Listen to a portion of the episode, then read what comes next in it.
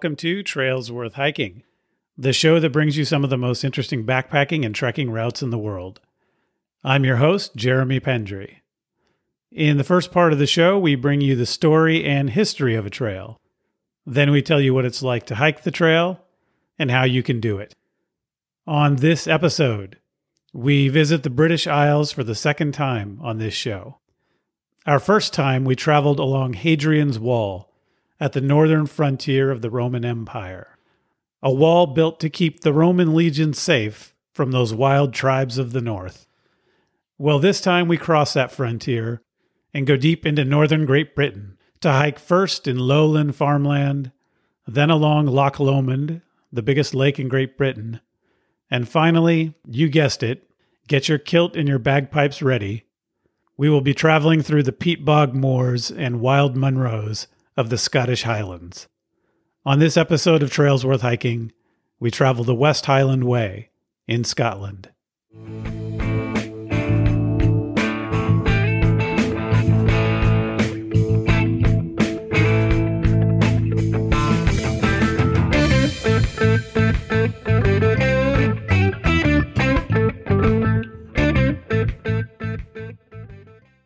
Hello and welcome to the show, everyone. Don't forget to reach out to me at trailsworthhiking at gmail.com if you have ideas for future episodes. On this episode, we cover the West Highland Way in Scotland. I had a lot of fun putting this episode together. It has a little bit of everything. It's got some history, it's got some background on the natural environment, it's got an interview, it's got field audio from the trip itself on the West Highland Way that my wife and I did with our friends. So, as a result, it's a pretty hefty episode, but I think you're going to really enjoy it. So I hope you stick with it. In July 2022, my wife and I hiked the West Highland Way. This is something we had been planning to do for several years, but it got delayed by the pandemic. Our good friends, the Kinsels, Don and Grant Kinsel, you may remember that Don joined me on the Tour de Mont Blanc episode. They came up with the idea to do this hike. It was really something Don wanted to do. So, as a result, I came to this hike with a complete blank slate, which was great because I didn't have any preconceived notions about what Scotland would be like or about what the West Highland Way would be like. Although I have to admit, I did think a little bit about it being sort of open highland landscape but that's really all I knew. And it was so much more than that. And we'll talk about that on the show. This was our first international trip since the pandemic. So it was fun for Andy and I to get out for that reason as well. And we had a really great time. Our guest on this episode is Neil Lapping. Neil is the CEO and founder of Macs Adventure. Macs Adventure is the tour company that we used in 2017 when we hiked the Tour de Mont Blanc. We had a great experience then in 2017, so we used them again for this trip. And again, we had a great experience, and we will definitely use them in the future as well. Neil and I talk about the West Highland Way, but also quite a bit about what Macs does, which is to provide self guided walking and cycling trips in many parts of the world. What's great is that Macs was founded in and is based in Glasgow, Scotland. And Neil even lives in Milngavie, which is the suburb of Glasgow where the trail starts. So Macs really grew up around the West Highland Way, even though they provide services all over the world. This is really their home turf. So it's great to be able to talk to Neil about the West Highland Way.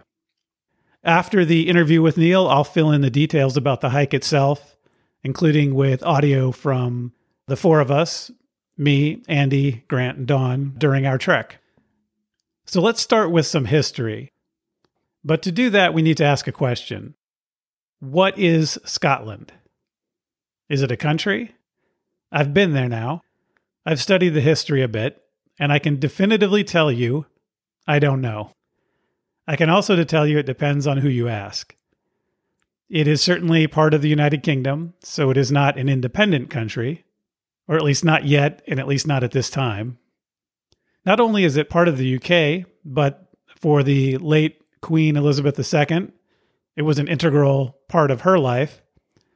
She spent the last days of her life and died at Balmoral, her estate in Scotland near Aberdeen. A movement for independence is very much alive, and another referendum on this issue is coming soon. So, is it a country? Maybe, though not an independent one at the moment. It's certainly more than just a region at the north end of the island of Great Britain. It has its own culture, as we all know. It even has its own World Cup team, as do England, Wales, and Northern Ireland. Strangely, the UK does not have its own combined World Cup team. So maybe it's a country, maybe it isn't. This is not just a technical question or an academic debate. It goes to the heart of who the Scots are. So I come to this, as I said a few minutes ago, not having known very much about Scotland before I got there. Like most Americans, my only knowledge of Scottish history before this trip came from Braveheart, a movie made by and starring an Australian of mostly Irish descent. Though it did not take long while in Scotland to learn that a few figures in particular loom large in Scottish history. Some of these figures are heroic and others are tragic. But their stories still shed a lot of light on Scottish identity today, I think. So I want to go through some of this history because I think it really illustrates what Scotland is and how Scots may see the world. The first character I want to discuss is Robert the Bruce. I joked about Braveheart, which was about a revolt by the Scots led by William Wallace. But Wallace's downfall is where Robert the Bruce's story begins. Robert took part in Wallace's revolt, but later gave in to King Edward I of England and essentially allied himself with the king for a period of time. But that changed in 1306 when he took the Scottish throne, which was a title he had inherited. At the time, he was involved in the murder of a rival, which precipitated his break with Edward and the seizing of the Scottish throne. Now, Robert becoming the King of Scotland led to war with England, and this was the beginning of the Scottish Wars of Independence. His early reign did not go well. He suffered early defeats in battle. In June 1306, at the Battle of Methven, and I apologize for my pronunciation of Scottish names and locations. I had a hard time with that while in Scotland, and I'll probably have a hard time of it here. So apologies in advance. At Methven, Robert and his army were caught unprepared in their camp at night, and they had to retreat to the west.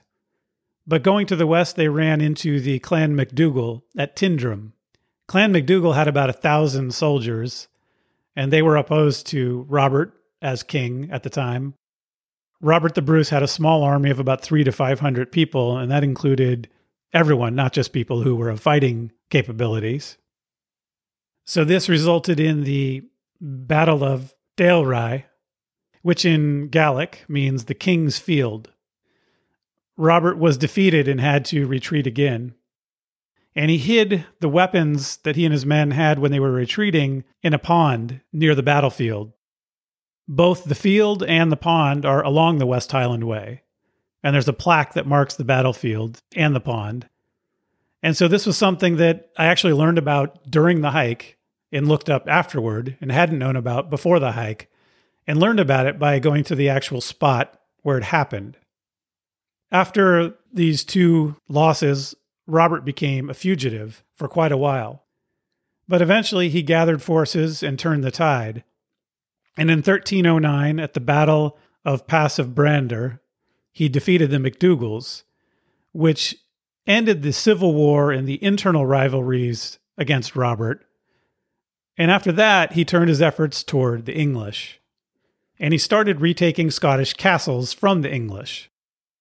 Eventually, King Edward II, the son of King Edward I, who Robert the Bruce had been dealing with before, invaded Scotland the English had 25,000 soldiers and 2,000 horses. It was the largest invasion of Scotland ever by the English. Robert the Bruce had 6,000 soldiers. And in June 1314, they fought the Battle of Bannockburn. The battle lasted two days, and though the Scots were heavily outnumbered, somehow they won. and King Edward fled. This is the most celebrated victory in Scottish history, and Robert the Bruce went on to reign until 1329. And today he is still regarded as a national hero for having achieved Scotland's independence, which is now almost 700 years ago. A side note on this the Netflix movie Outlaw King, starring Chris Pine, who was Captain Kirk from the uh, Star Trek reboot, as Robert the Bruce, details Robert's life and these events, with the battle, of course, being an important part of that. So if you want to see this period in history come to life, I recommend Outlaw King on Netflix. So now Robert the Bruce has achieved independence for Scotland, but of course, that is not the end of the story. And that brings us to our second figure, who is Mary, Queen of Scots, in the 16th century. Mary inherited the throne of Scotland at six days old in December 1542, when her father, King James V, died. Notably, she was also known as Mary Stuart and was also the great niece of King Henry VII of England. A little foreshadowing there for the story. So, Scotland was governed by regents during her childhood, and she was actually raised in France. And she married into French royalty, but her young husband quickly died, and she returned to Scotland. She was Catholic, and the Scots had recently become Protestant, so that created quite a bit of tension. In 1565, she married her half cousin Henry Stuart, known as Lord Darnley.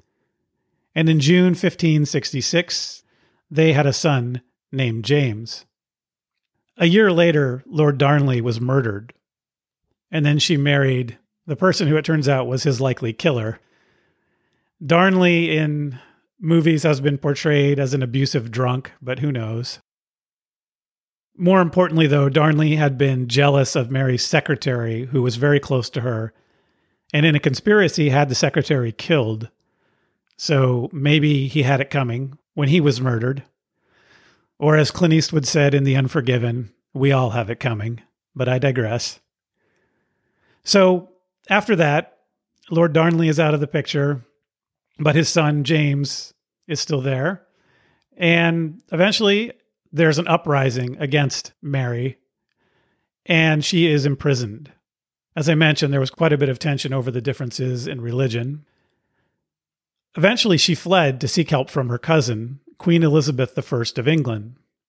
But Elizabeth saw her as a threat because Mary had made clear to Elizabeth that she thought she had a claim to the English throne as well.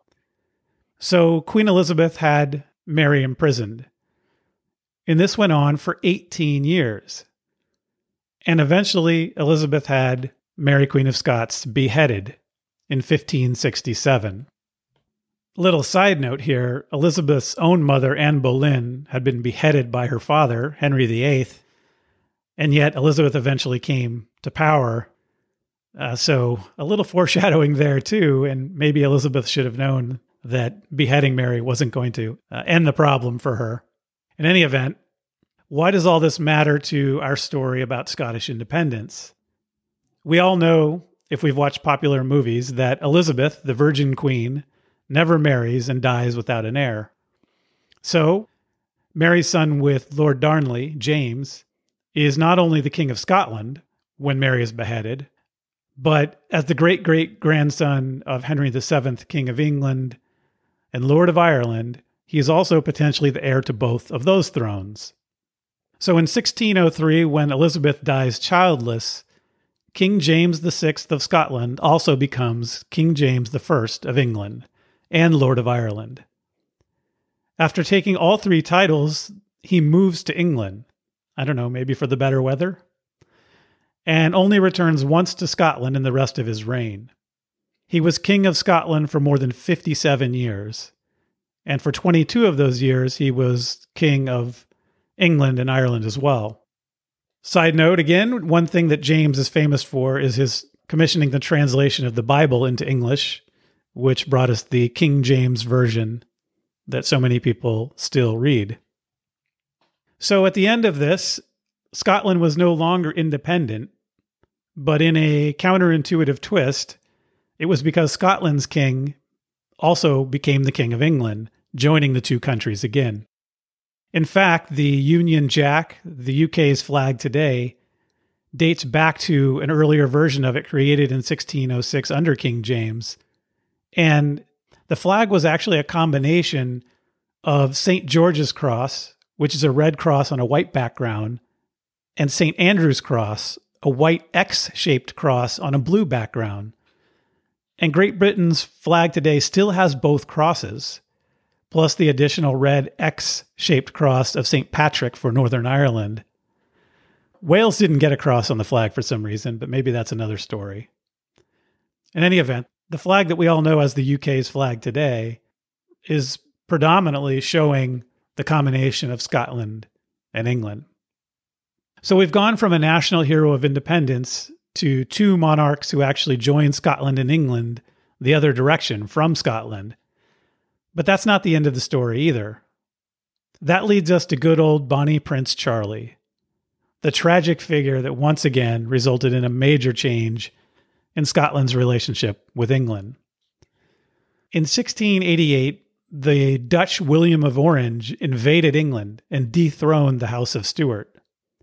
He became William III of England and William II of Scotland, along with his wife, Mary. For Americans, there's an interesting side note here. In 1693, they founded William and Mary College, which is the second oldest university in the United States, in what was then an English colony, but is today Williamsburg, Virginia. In any event, back to Bonnie Prince Charlie.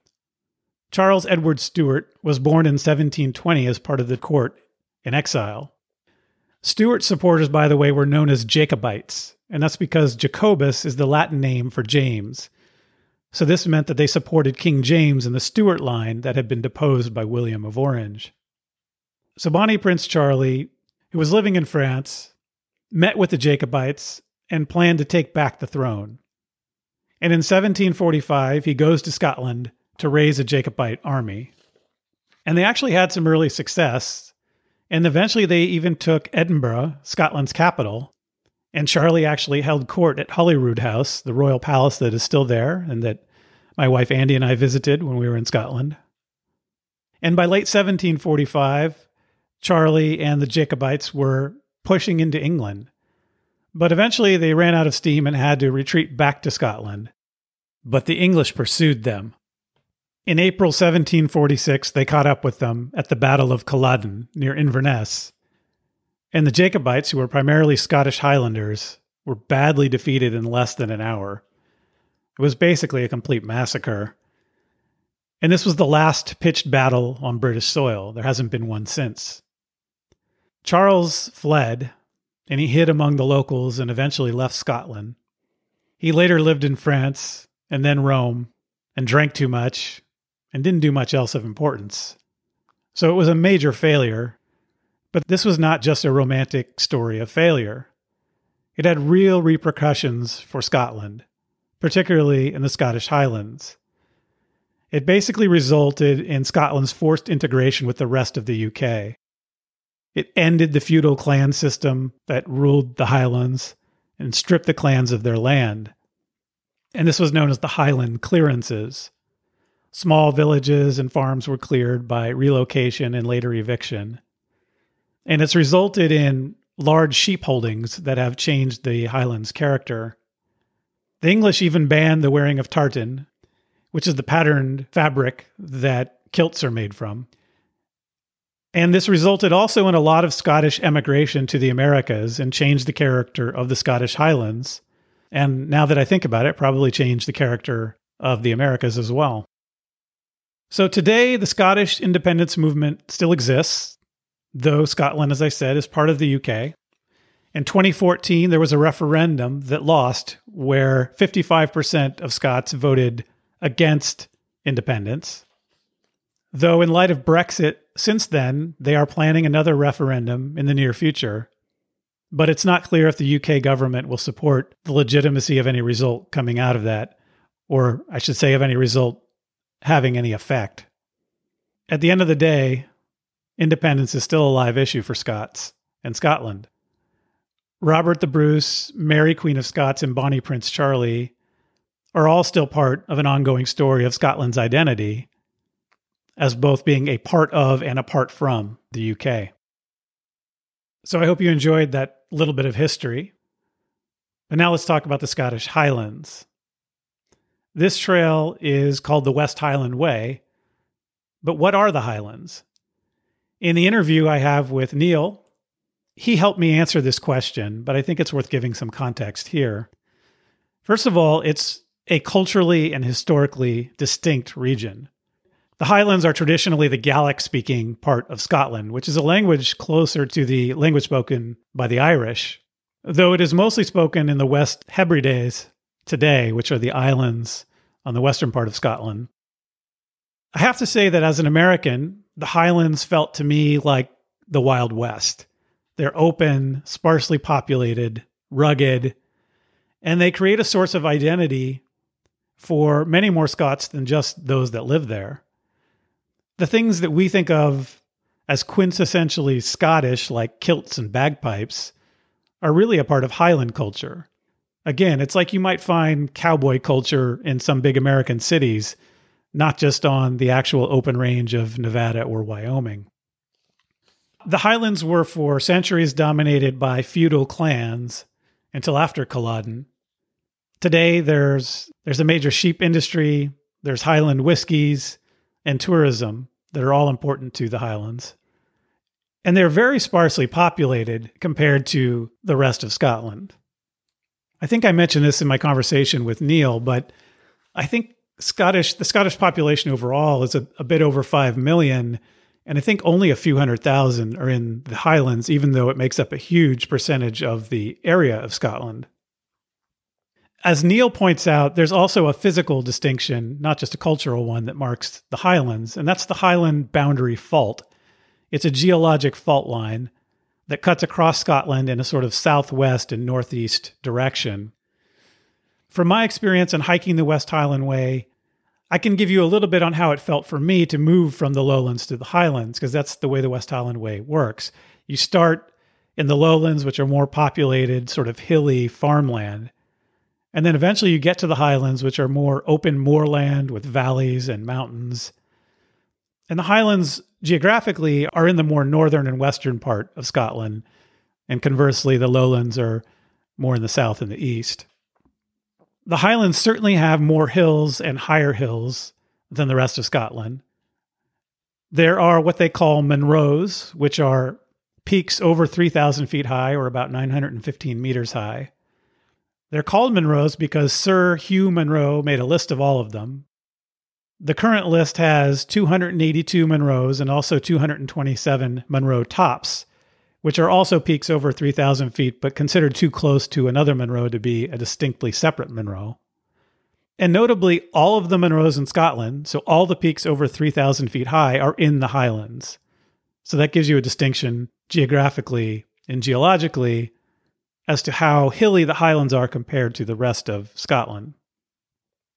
By the way, if you have a peak over 3,000 feet in another part of Great Britain, such as England or Wales, they're called furths, not Munros. Why, I don't know exactly. Climbing Munros or Munro bagging is a national Scottish pastime, practically.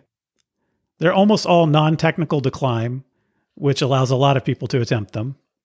Ben Nevis is the tallest Munro and also the tallest peak in Great Britain. It's at 4,413 feet high, which is about 1,345 meters. And it's at the very end of the West Highland Way. As I mentioned, the hike starts in lowland farmland. Then it moves through the rocky forested shores of Loch Lomond, the largest lake in Great Britain by surface area. And eventually it ends up in the highland moors and among those Munros. Moors are areas with low growing, scrubby vegetation. In Scotland, that means lots of heather, which is a low growing evergreen shrub that has spear like bunches of purple flowers. And it's really amazing when you walk among the heather because there can be whole hillsides lit up in purple from the flowers, and it's really beautiful. For the most part, the moors don't have much forest and they don't have any crops. There's very high rainfall in this area, it has a very acidic soil. And this results in peat bogs. Peat is a composition of partially decomposed vegetation that becomes part of the soil essentially. And it's a very gradual decomposition under low in a low oxygen environment.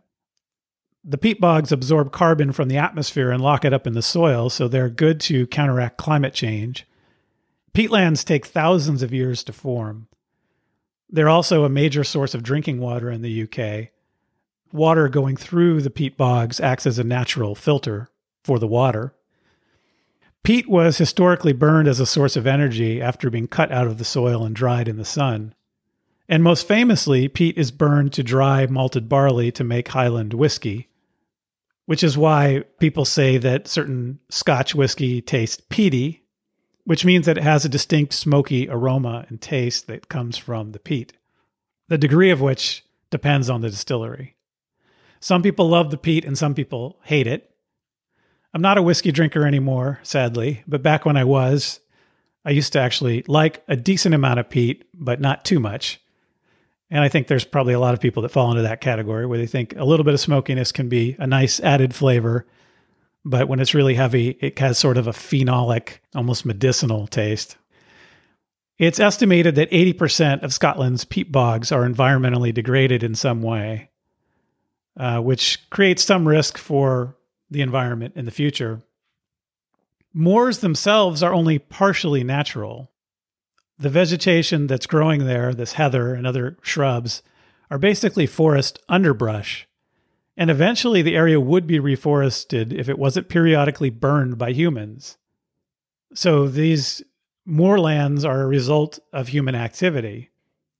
Moorlands are shrinking in Scotland due to a variety of factors, including cultivation of crops, intentional reforestation, and even just neglect because of the burning required to keep down the shrubs and trees. One thing that is really apparent when you hike the West Highland Way are tree plantations. And that was something I hadn't expected to see and didn't understand until I looked into it. After the retreat of the Ice Age 11,000 years ago, vegetation took hold, and by 6,000 years ago, Scotland was heavily forested. The Scots pine, which forms a what's called the Caledonian forest, is the primary native conifer species. Caledonia is the Roman name for Scotland. But after that period of forestation, farming arrived, and later a period of cold, wet weather that formed peat bogs. And more people meant more harvesting of trees for fuel, houses, and even shipbuilding. And the forests of Scotland declined and declined all the way up until the World Wars. After World War I, there was a really high need for timber to rebuild. And so they started planting Sitka spruce, a tree that's native to Alaska, in plantations around Scotland in the Highlands. Today, only 1% of the original Caledonian pine forest in Scotland remains. The current plantations of trees are really a patchwork and they don't support much wildlife. Overgrazing prevents reforestation, though there are reforestation efforts underway. My take after having seen the landscape is the forests that I saw were still mostly plantations. And there was definitely clear cutting. We went through one clear cutting section. So essentially, I think it's something like after 45 years, they harvest each of those groves. But when they harvest them, they cut the entire grove down and it leaves a pretty scarred looking environment. When you walk by or through the plantation forest, they feel pretty dark and empty. There's not a feeling of life in them, and the trees are planted very close together and clearly are planted in rows. We did walk through some stands of newer forests that had a more natural feel, and there were some signs explaining that these were areas of reforestation. But those are are much younger trees and smaller trees, but it was good to see that that was happening as well. As far as fauna in the highlands, there is red grouse, red deer, rabbits and hare. There's feral goats. The domestic animals are what really dominate, though. Sheep have been in Scotland for more than 6,000 years. Blackface and Cheviot are the most common breeds. And in the highlands, there are millions more sheep than people. Another interesting domestic animal that you see there is the Scottish Highland cattle. Highland cattle has a sort of rusty color with horns, even on the cows, and really shaggy coats to withstand cold, wet weather. Highland cows have been there since Neolithic times, about 4,000 years ago. This brings us to the, for me, most interesting and strange part of the Scottish wildlife story or Scottish animal story, or at least of Highland fauna, and that is the midges. What is a Highland midge? A Highland midge is a tiny, flying, biting insect. It basically looks like a tiny little gnat, but it bites. They're related to no-see-ums of the Americas. And I should clarify there are large horseflies in the highlands that bite also. And my wife Andy got bit by one of those, and those bites hurt. I think some people mistake those for midges. Those are not midges. The midges are very, very tiny gnats. And the horseflies don't come in swarms the way the midges do. The midges are tiny, maybe two to three millimeters each. They swarm. Uh, so once a few of them find you, others will follow. Like mosquitoes, it's the females that bite, and they need to fill their abdomen with blood to lay their eggs. Unlike mosquitoes that have a proboscis, the female midges have a saw like jaw that does the biting, that's really cutting more than biting. If unnoticed, they will feed on you for three to four minutes. Like with other insect bites, some people have a much stronger reaction to the bites than others.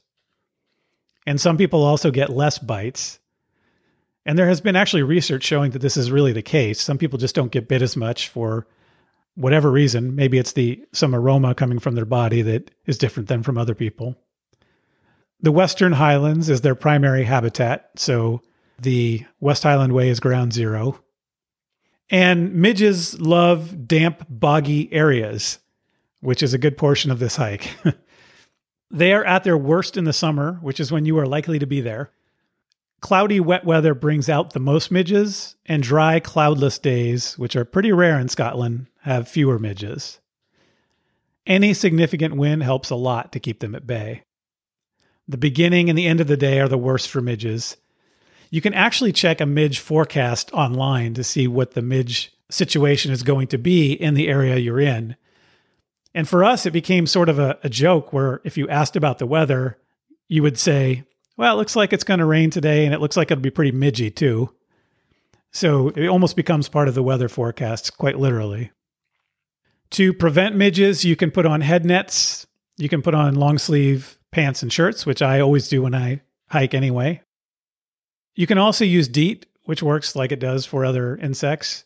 Or you can use a, a local product called Smidge that doesn't use DEET and seems to work pretty well too.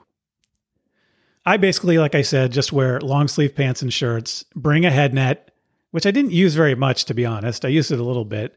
A bigger solution is just to keep moving. They're not very fast. And if you're going to take a break to sit down and have a snack or lunch, take a break where there's a little breeze or when there's a break in the clouds and there's some sunshine. And another thing, obviously, that made the midge situation much less of an issue for us is that we stayed in guest houses and small bed and breakfast hotels so once you're inside, obviously they're not a problem. We saw a lot of people camping along the route. And if you are camping on this hike, the midges are going to be a serious problem for you at times. So there you have it. The midges are a real thing, the Highland midges, but they can be dealt with. The bites are, they sting a little bit. It does feel like a pinprick kind of. And, you know, you notice them when they happen, or maybe just after they happen. But for me, I didn't get a ton of them and they didn't last all that long. So maybe I'm one of those luckier people that doesn't get bit as much. Andy, my wife, she got bit quite a bit by midges and they were more of a problem for her. But at the end of the day, with the way we did this, staying in guest houses, eating in restaurants, that kind of thing, uh, it really cut down on the problem. And as long as you keep moving while you're walking, it's not really an issue. I'd like to talk for a moment about the fact that a good chunk of this hike in the middle of it goes through Loch Lomond and the Trossachs National Park. As I said, the hike starts in the lowlands and ends up in the highlands, but right smack in the middle of that is Loch Lomond in this national park. There was lots of car camping along the lake because the lake is really not that far of a drive from major population centers like Glasgow and Edinburgh.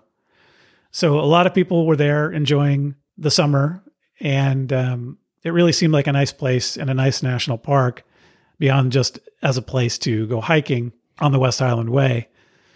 It was established in 2002, though the area that the park is now in has been protected in some form or another since 1945, right after World War II. And there were these evolving forms of protection over time that eventually led to the establishment of a national park. The trail itself, the West Highland Way, is the first official long distance footpath in Scotland. It was conceived in the 1960s by Tom Hunter of Glasgow, but it took all the way until 1980 to be officially finished and opened. Today, it is a very popular trail. 36,000 people walk the entire route every year. The trail essentially goes from Scotland's biggest city, Glasgow, to its tallest mountain, Ben Nevis, by way of its largest lake, Loch Lomond. The trail follows old drover roads. Drover is the, the Scottish equivalent word for cowboy. So they're old cattle roads. And also some old military roads that were built during the Jacobite uprising periods that I talked about earlier. And those roads have been utilized as well as part of the trail. So you're definitely walking through history as you hike the trail. All right, with that background, let's jump to my conversation with Neil Lapping of Macs Adventure about his company and about the West Highland Way. And then after that, we'll come back and I will walk through the logistics and step by step of our hike on the West Highland Way. Here's my conversation with Neil Lapping.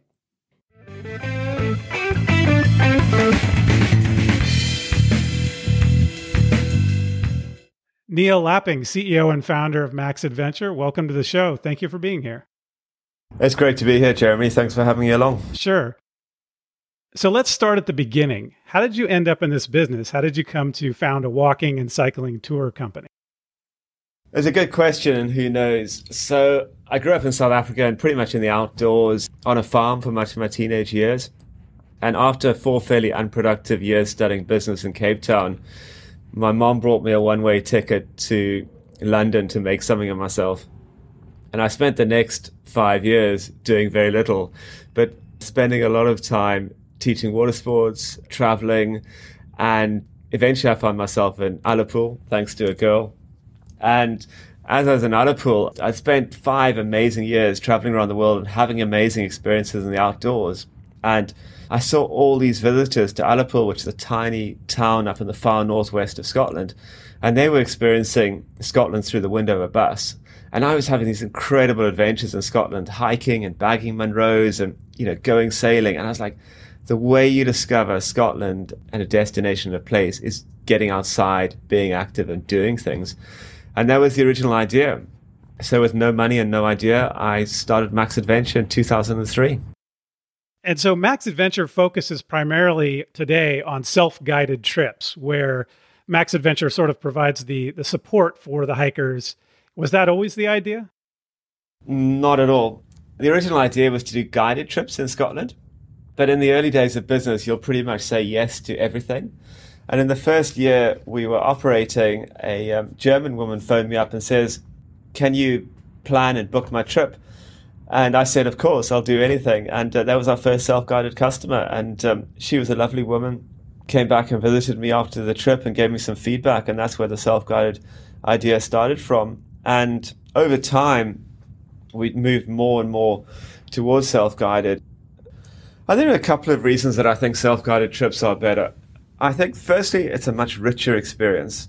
It's unfiltered. You're not seeing a destination through the eyes of a guide or someone else it's more rewarding simply because there's both more challenge, but because there's more challenge, personal challenge in taking responsibility, planning your own day, deciding what to do, there's also a lot more reward at the end of the day. I think one of the big things for me as well is you get far more interaction with other travelers and local people. I think often when you're traveling in an organized group, you tend to be quite inwardly focused, whereas I just love it. I'm a chatter, and on the trail, I'm always talking to people, and I just love the stories and where you're from and where you, what are you doing and where you're going. And I think you know you get this really, really super uh, rich experience uh, when you're traveling independently and taking responsibility for yourself. And you've just mentioned some of the reasons you love self-guided trips.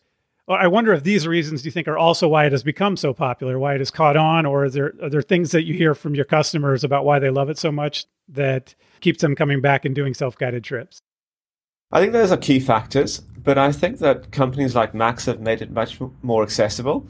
I think you know when I started the business 20 years ago it was relatively it was almost unheard of, especially as I think to North American customers, really kind of quite daunting. But I think what's companies like Macs have done is we've made it much more accessible by making the trip planning and logistics much easier because it's really daunting to try and book and arrange your own trip from the other side of the world in a different language uh, when you don't know a destination and you don't want to make a mistake in the planning and booking. You know, there's nothing worse than turning up at the end of the day. It's been, you know, of course, it's always a day that's been pouring with rain all day, and you turn up and the accommodation doesn't meet your expectations, or it's in the wrong place, or it's on the top of the hill. So I think it's it's businesses like us that have just made it much more accessible, and it's helped people discover those fundamental benefits of traveling independently. I think the other big driver is I think there's so many people like you and I have become much more confident and experienced in the outdoors. So, you know, it's so many more people on the trails and taking responsibility. And, and you know, when you go hiking where you live, whether that be Milngavie like me or um, California like yourself, you don't need a guide. And so, why, when you go to a new destination, do you need a guide to help you navigate? I think the other key driver is mobile technology has totally transformed the way we're able to travel independently.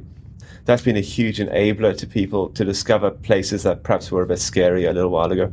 Let's talk about that for a moment because I think one of the things that I really loved in doing the West Highland Way through Macs Adventure was the app that you guys have that allows you to follow where you are on a map throughout the entire trip and basically has has your back as far as not getting lost while you're hiking how did that come about? And is that the kind of thing you're talking about that just makes people more comfortable doing this?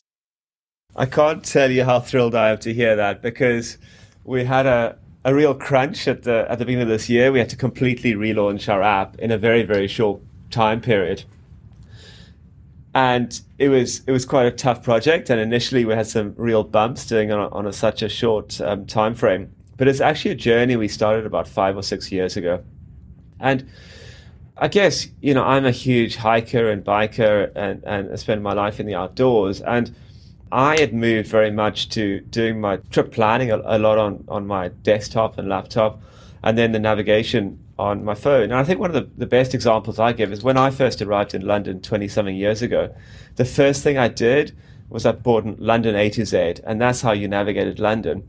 Whereas now, when I go down to London, the first thing I do is take out my phone and use Google Maps to go where I'm finding. And that, you know, people don't want to go on a navigating vacation or navigating trip. Uh, they want to go on a trip where they're spending time with their friends and their family and other people and discovering new places. We started this journey of digitizing all our routes, collecting all the GPS tracks, writing detailed route turn by turn descriptions and capturing those electronically.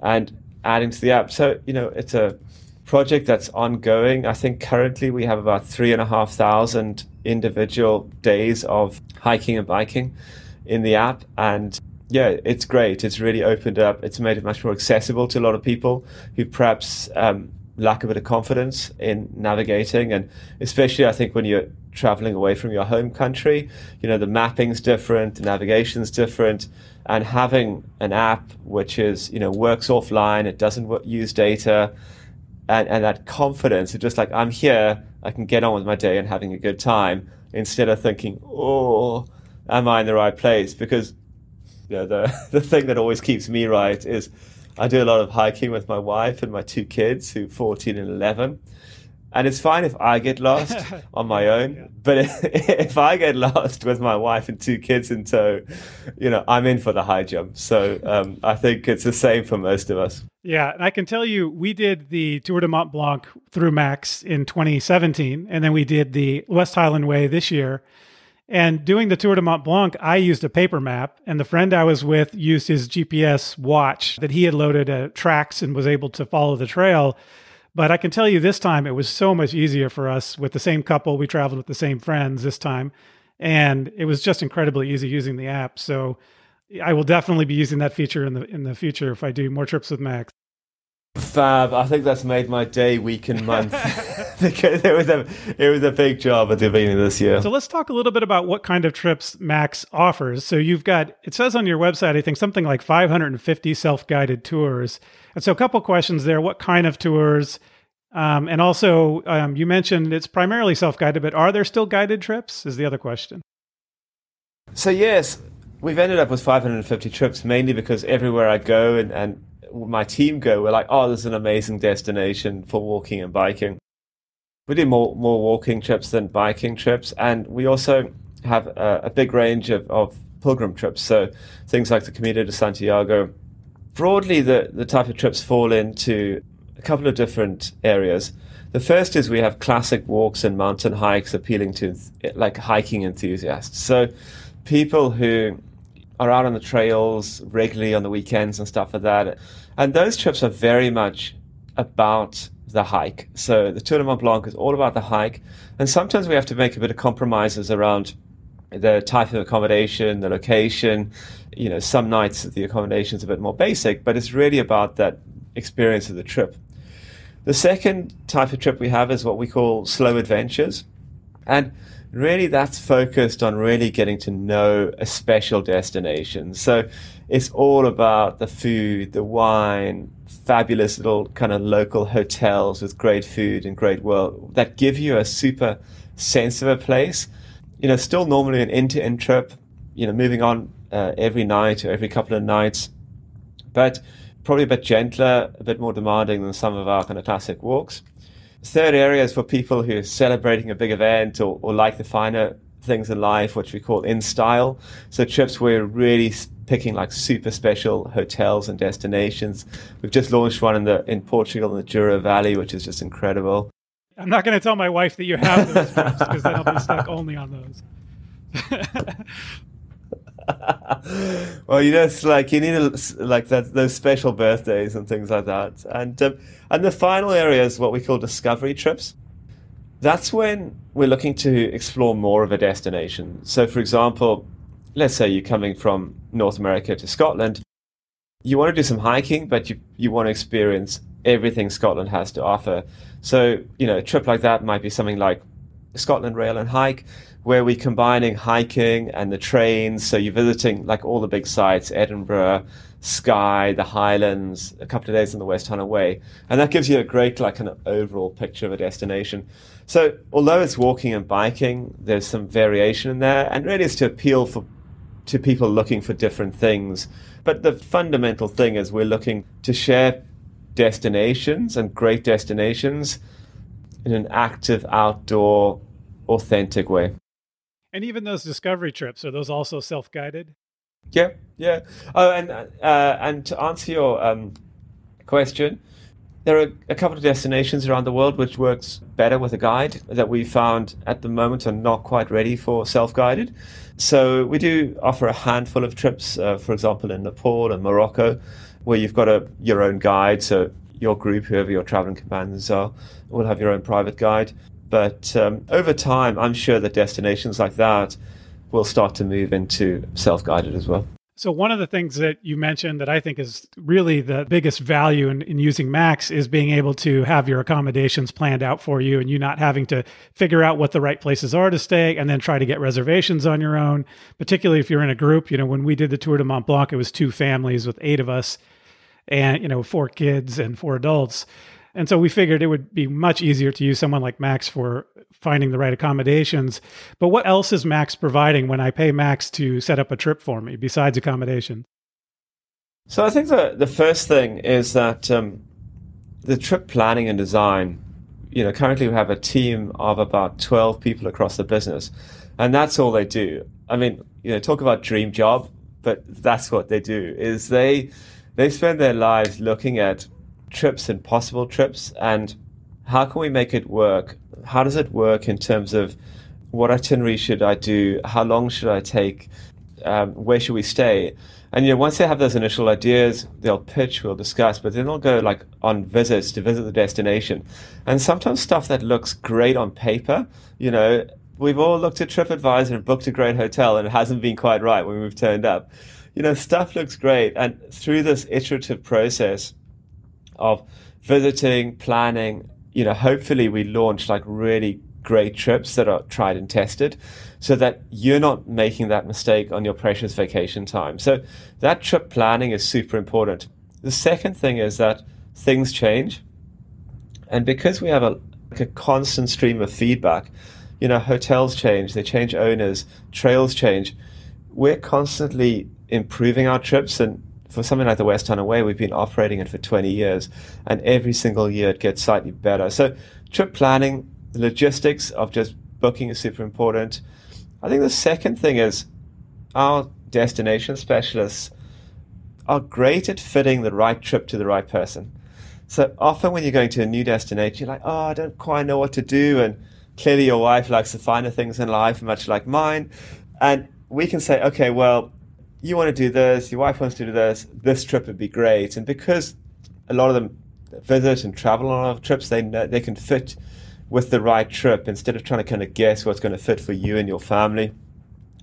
Luggage transfer is super important as well. I think we're all, well, for me, I'll speak personally, I'm getting older and I, I don't want to spend my, my day with a huge pack. So I think that being able to kind of have luggage transfer every day, it's going to arrive. You know, you can get change, you can have dry kit, you can be comfortable, you can go out for a posh dinner. And then I think that the other area that people forget about is we have a team of people that supports everyone on trip. And unfortunately, things occasionally don't go to plan. We were on a call this morning, and there's kind of volcanic activity on uh, Mount Etna at the moment where we have people on trip. So we're having to rebook their trips on the thing. You know, on Tour de Mont Blanc a couple of weeks ago, there was a big landslide. We were there to rebook everyone's trip make it happen. So we've got a whole team that instead of you going, oh, there's been a landslide, how am I going to get to the next valley, the next place? My hotel's closed down. You know, it's your problem. It's our problem. And that's what we spend a lot of time doing is looking after our um, travelers on trip. So I can definitely see why Macs would be the experts in the UK and, and to a, an extent, continental Europe. But you also mentioned trips in Nepal and places like that. How does Macs gain expertise to be able to offer trips in these kinds of places? Yeah, great question. And I think, um, you know, it is really a question of expertise. And, you know, we're in the fortunate position that this is what we do all day, every day. And we know what makes a great trip and what our customers want. So basically, how it works in further afield is generally we'll find a local partner and we'll spend a lot of time making sure that local partner is really up to the standards that our customers expect. And, you know, because there's a huge variety um, in country. I think in Nepal, there's 700 trekking agencies. Finding the right one, which is to the right quality standards, environmental sustainability standards, that they're offering porter protection, that's the right level of accommodation. And again, we started wrecking our first trips in 2005 in Nepal. So we've we've been traveling there since 2005 and had travelers, and it's about that peace of mind really to make sure that that trip is vetted and also is meeting your your requirements. The other thing I think is a it's a case of a consistent experience. We were just talking about the app and the information, the quality. So it's that knowing that you're going to get a consistent level of, of experience, documentation, knowledge, and then also the support and, and backup. I remember the first customer we ever sent to Nepal had to be airlifted out of, I think it was Tengboche, due to altitude sickness four days into a trek. And um, yeah, we were on the end of the phone, we sorted that out. So um, that's also what we do. I noticed that Macs even has trips here in the San Francisco Bay Area where I live. And I was actually surprised to see a photo of my hometown, Pacifica, California, where I grew up. Uh, I don't live there anymore. I live in a different part of the Bay Area now, but I saw you know the beach that I was up the street from my whole childhood on your website, which was really surprising. And you have a trip that's a walk from Half Moon Bay to San Francisco that goes right through Pacifica. So I have a couple questions. One, how is that going doing trips on the California coast? And secondly, if you need accommodations, my mom has a spare bedroom and she's quite a cook. it sounds fantastic. Um, so we do have a team in um, based mainly around Denver and Colorado. We established the office in 2017. And one of the reasons we established the office in 2017 is we really want to expand the range of destinations that self-guided trips are available because, you know, there's so many great destinations around the world. And in, you know, in North America, there's some absolutely fabulous destinations that we think are really well suited to self-guided walking. I'll be honest, it's been much, much tougher than we expected. We, we need to find more people like your mom with spare bedroom and good cook because the difference in, in, in the US is there's not the same level of infrastructure as there is in the UK and Europe in terms of waymarked trails, you know, trails that connect great towns and villages together within walkable distance. I think I'm pretty good at planning trips and it's been much more challenging than we expected. That said, during the pandemic in 2020, we really accelerated the development of these trips because obviously people couldn't travel internationally. And we launched the trips in California in 2020, late 2020. The pickup's been fantastic. We've actually, I was just checking, in the last couple of years, we've had 600 people walk or bike with us in the US. So for a new destination, it's. And actually, uh, we've got 130 people in California on those trips. So your mom's going to be quite busy. You might not have any, anywhere to stay next time you go. So it's going really well. You know, the feedback's been great and it's been primarily American customers who've done those trips because they've, you know, discovered Into-In and self-guided walking in Europe. And they've just loved being able to explore California in a different way. It's a great experience. So the feedback's been really good. And it's really exciting. We're hoping to expand it over time. That's good to hear. And I do think there's a, a sort of mental barrier for a lot of Americans because a lot of us hike in the wilderness, and that's how we view end to end walking here. And so I hike primarily, for example, in the Sierra Nevada mountains of California, and that's with a tent and carrying all my food and traditional backpacking, you know, wilderness backpacking. And I think one of the things you said that struck me is that a lot of the Americans who are doing these trips are people who have done walking trips in Europe and realize that there is this other kind of end to end walking where you stay in a hotel and you have a nice glass of wine in the middle of the afternoon and you know it's a little bit more comfortable so that's good to hear that it's sort of coming back here to the united states with folks who have tried it in europe yeah absolutely i mean my mission in life is is to share this style of travel with people who love hiking and love the outdoors because you know it's just fantastic and I'd, I used to do more wilderness hiking, but I've gotten really soft, and now like I won't hike. I won't hike anywhere unless there's like a you know nice meal at the end, and certainly a cold beer. So um, it's um, it's really taking off, but it, you know it's a slow journey to kind of popularize it, explain it, and it's probably you know we haven't always done the best job at it, but it's certainly gaining momentum, which is super exciting for for someone like me who's you know that really is my life's mission is to to help people discover destinations like this. And I was just, you know, so good to be out on the trail. I was actually, I did a, a three day biking trip around the Scottish borders and Northumberland in, in northeast England last weekend. And we had amazing weather. There was a great trip. And I was with three friends. And friend and I were just at the hotel bar in Wooler and we were ordering some beers. It had a great day. And he was like, Oh, this is just such a great way to travel and discover a place. I was like, Yeah, I should start a business about this, shouldn't I? Well, I think that's a good segue into talking about the West Highland Way itself. Was this the first trip that Macs offered back when you began the business? It sure was, and it's still our most popular and busiest. And um, yeah, so the West Highland Way is the first trip we ever offered in 2003. And what makes it special? Why do people love doing the West Highland Way? It is just fantastic. And I think there are a couple of things that make it fantastic as I've kind of thought about it over the years. The first thing is there's this amazing sense of camaraderie on the trail. So as you start, you, t- you know, someone else is starting at the same time, and it doesn't matter if they're backpacking or staying in hostels or camping or, or, or traveling with us. You know, taking photos, chatting, where you're going, there's a sense of excitement. And I live in Milngavie and, you know, I catch the train in from Milngavie station often in the morning and, you know, the baggage van's there, the people getting off the train. And the thing is that they start these total strangers. And I know that in seven days, they'll get to Fort William and they'll go for, you know, a celebratory pint or meal and they'll know half the people in the pub. And I think that camaraderie is particularly special. But that's not unique to the West Highland Way. I think that's common to a lot of long distance trips. I think the second thing is it's got real variety. So you feel like you're going on a real journey. You start in Milngavie on the outskirts of Glasgow, which is a suburb. The first day is gentle rolling hills. Then you've got two to three days along the side of Loch Lomond through the Loch Lomond and Trossachs National Park, which is quite steep sided wooded glens. Then it opens up to these really open, expansive, amazing Scottish glens that you can imagine and then you finish on the west coast under Ben Nevis and a variety of accommodation. So that variety feels like you've just been on this incredible journey. I think the final thing I would say, you know, it goes without saying that the scenery is incredible. The final thing I would say is that every time I do it, I feel like I'm kind of walking through history. You know, you feel like you can just sense that this kind of the drovers from the Middle Ages and the military roads from the 1800s that were built by the English trying to suppress the clans and coaching inns that have been there for hundreds and hundreds of years.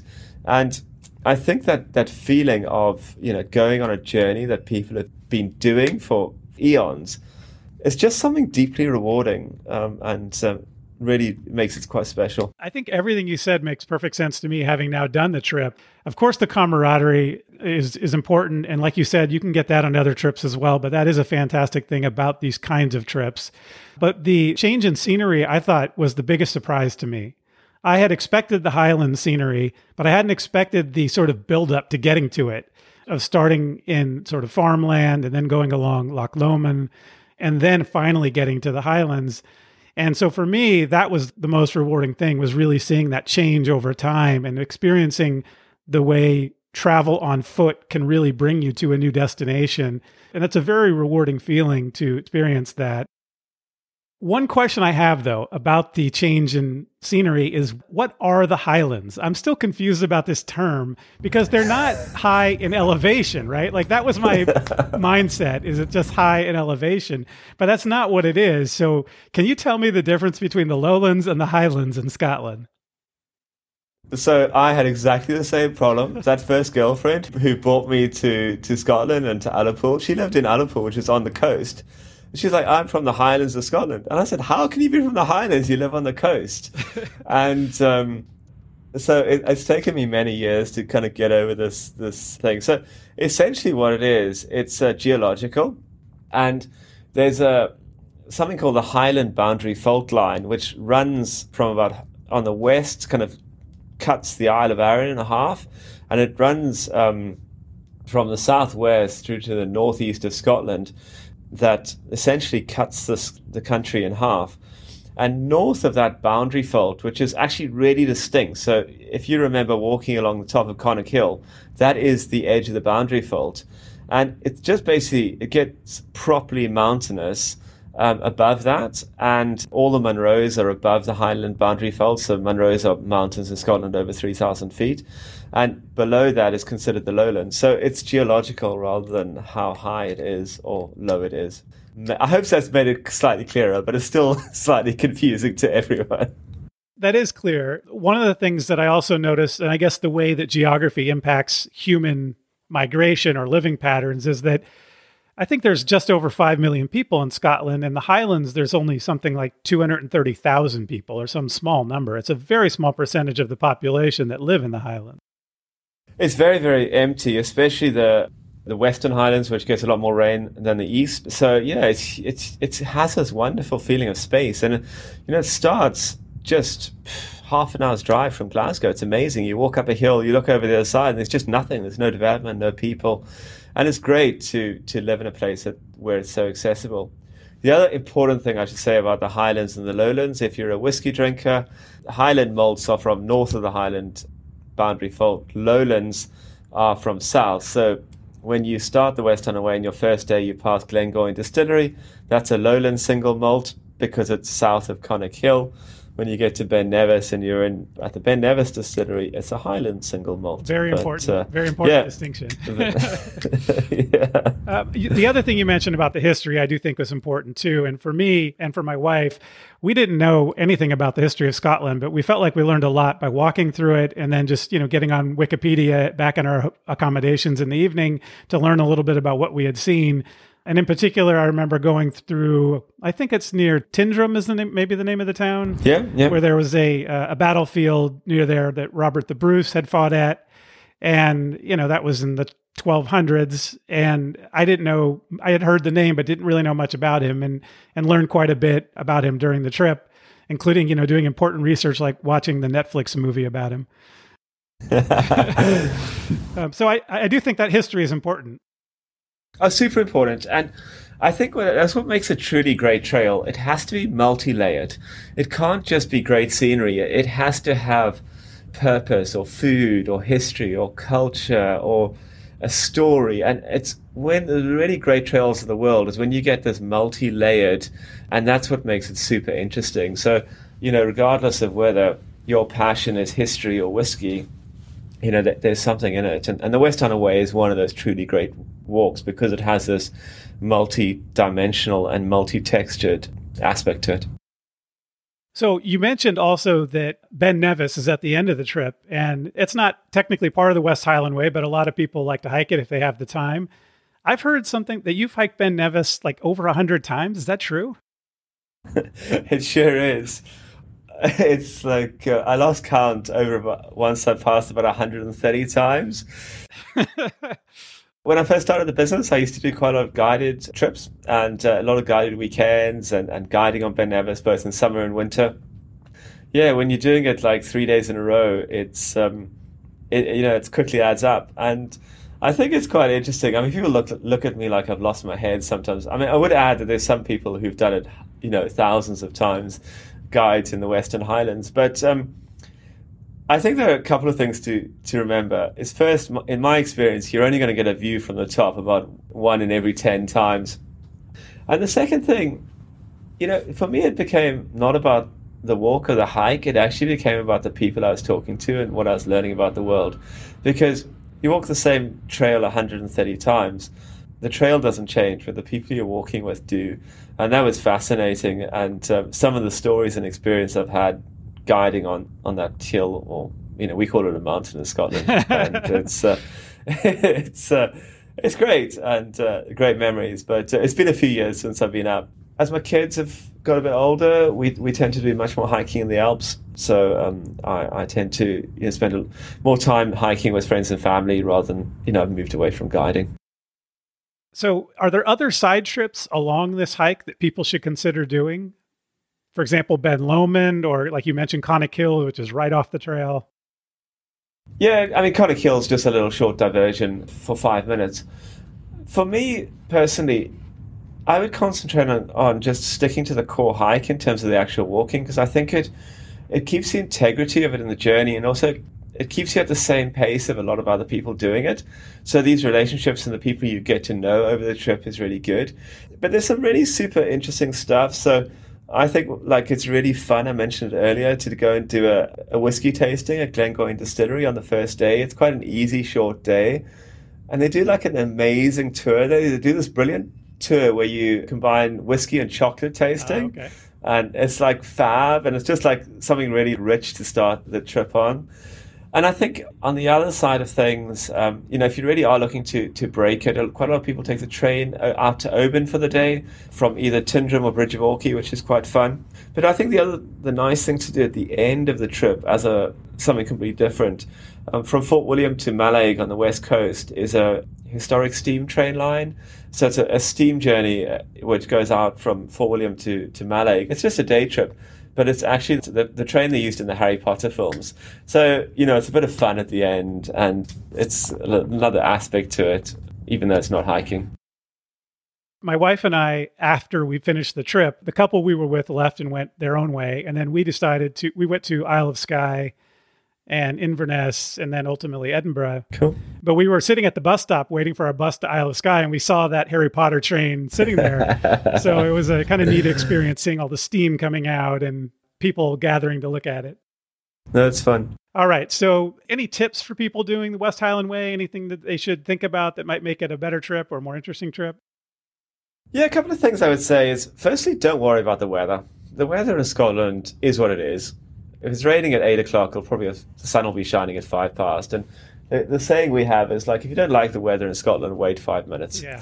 Don't worry about the weather. And the second thing I would say is just be friendly. You know, just talk and engage and and speak to people. And whether they be fairly, fellow hikers on the trail or whether they be, you know, locals like me who live in Milngavie or someone in Fort William or the innkeeper, the shopkeeper, because the experience will be so much richer if you really engage with people on the trail. That is great advice. Uh, both of those, by the way. The weather, we learned pretty quickly that if you put on your rain jacket, you're going to be taking it off very quickly.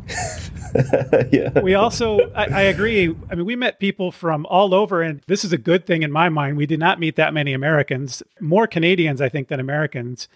And people from continental Europe. I guess it's a question for you is where are most of your customers from that do the West Highland Way? Is it pretty mixed?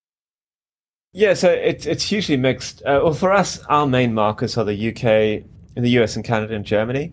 We have a business in Germany as well. So most of our customers come from, you know, those core destinations as well as Australia, New Zealand, South Africa. But actually, walking the walk, there are a huge amount of people from the Netherlands, Germany, it's really well known. Often the, the Netherlands and Germany, often they tend to be the younger campers and, and doing it on a budget. But it's it's really, really popular with people from Scotland and the UK as well. It's like almost a rite of passage from people in Scotland. We got that sense. We met a family from Scotland who was hiking it with their dog, cool. which was really great to see. And they were camping, but they were also eating in all the same restaurants. So it was, yeah. you know, we saw them day after day. Um, and I agree, getting to know some of the people who live in the, the villages along the way is important too. Whatever I can't remember the name of the guest house you guys set us up with in Tyndrum, but the the owner there was wonderful, and we talked to him and his wife quite a bit and spent time with them. And um, ran into him actually a couple days later when he was going to visit another area, um, having a beer out on a porch, and we showed up and saw him again. So that I agree. That's a fantastic part of of the West Highland Way and of a lot of trips where you get to know the local communities. Yeah, you've got to be you've got to be very careful on these long distance trips because there's like a bush telegraph. Yeah. so you say something, you say you say something to someone at the start in Milngavie, and uh, you know two seconds later, it's been transferred to the someone, you know, the person in, in Fort William. It's uh, it's it's really funny. It's really a community of the people who work and live on it. It's definitely the case, and you notice, you know, you, it might take me two days to walk to that place where I saw him again, but it was a twenty minute drive for him. So, all right. Well, thanks for talking to me about the West Highland Way, but I do have some other questions for you. One is my wife and I and the other couple that we hiked with, and we've hiked with twice using Macs Adventure, are are thinking about what our next trip trip should be on Macs Adventures. Our friends have specific requirements. So they want private rooms for each couple, which we did have on the West Highland Way, which was great. Luggage transfer, which we again had. And then I think the time period would be somewhere in the seven to 12 days, you know, week, week and a half kind of length of time. What would you recommend as, uh, you know, we've done the Tour de Mont Blanc with through Macs and we've done the West Highland Way. What's our next trip? Yeah, great question. So What's really interesting is private rooms are available on the vast majority of our trips now. You know, even in the, the high alpine trips, there's been a real change from like dormitories into into private rooms. They're not always plentiful, but it's always doable. Same thing for luggage transfer; it's generally generally available. So you haven't narrowed it okay. down for me much. So thanks. Out of five fifty, but like I'll tell you what I I would say.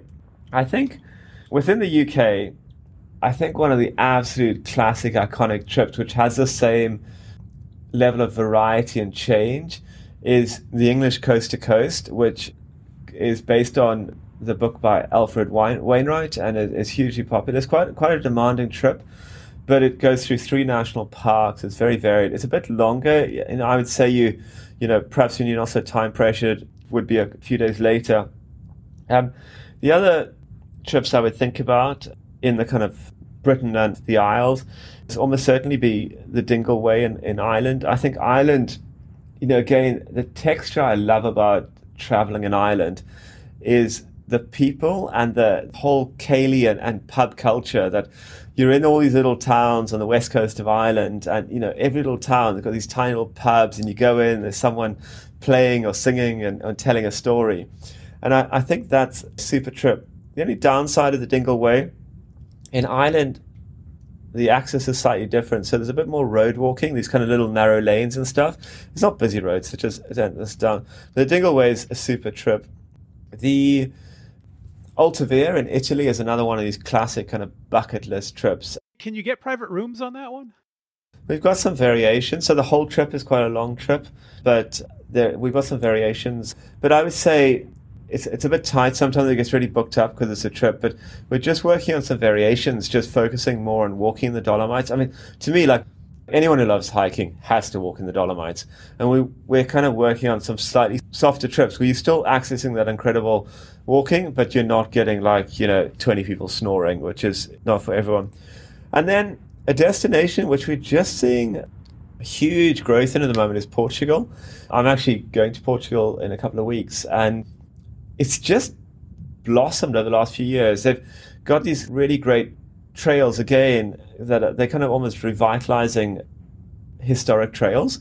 And they've got one just down in the south and kind of wild area, the Alentejo, and it uh, starts right in the in the kind of southwest tip of Portugal, called the, the Rota Vicentina or the Fisherman's Trail, and it's just fantastic. It's quite wild, really authentic little places, and Portugal's got this wonderful culture of food and hospitality and wine.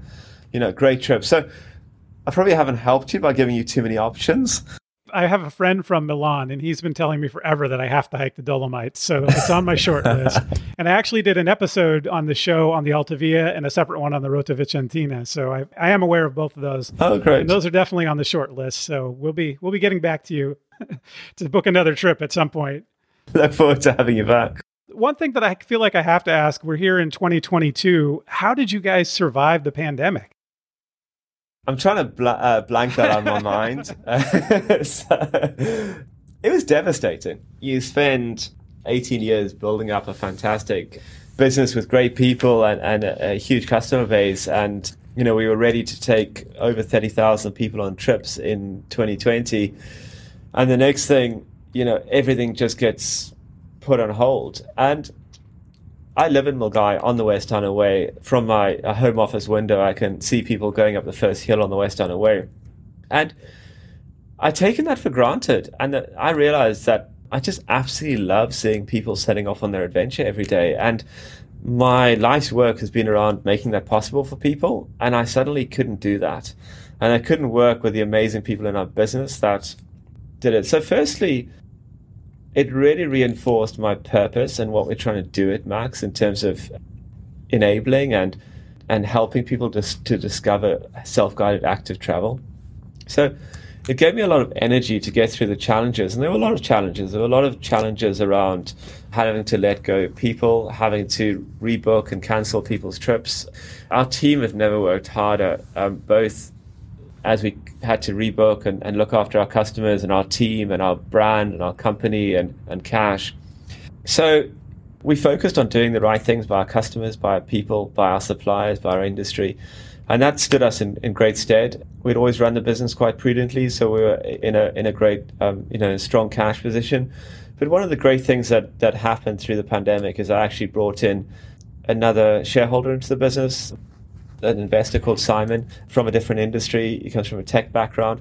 But like you and me, he loves hiking and, and cycling. And so Simon came on board as a shareholder, a minority shareholder. And that gave us the financial stability that we, you know, we, we could continue to grow and rebuild the business. And since um, May last year, business has never been stronger. You know, there's this, I think like me, when people couldn't travel and they couldn't hike, they realized how important it was and how much joy and fulfillment it gave in their life. So we've been really, really busy since then. I think one of the challenges has been across the whole industry is that the whole supply chain in the travel and hospitality industry got devastated.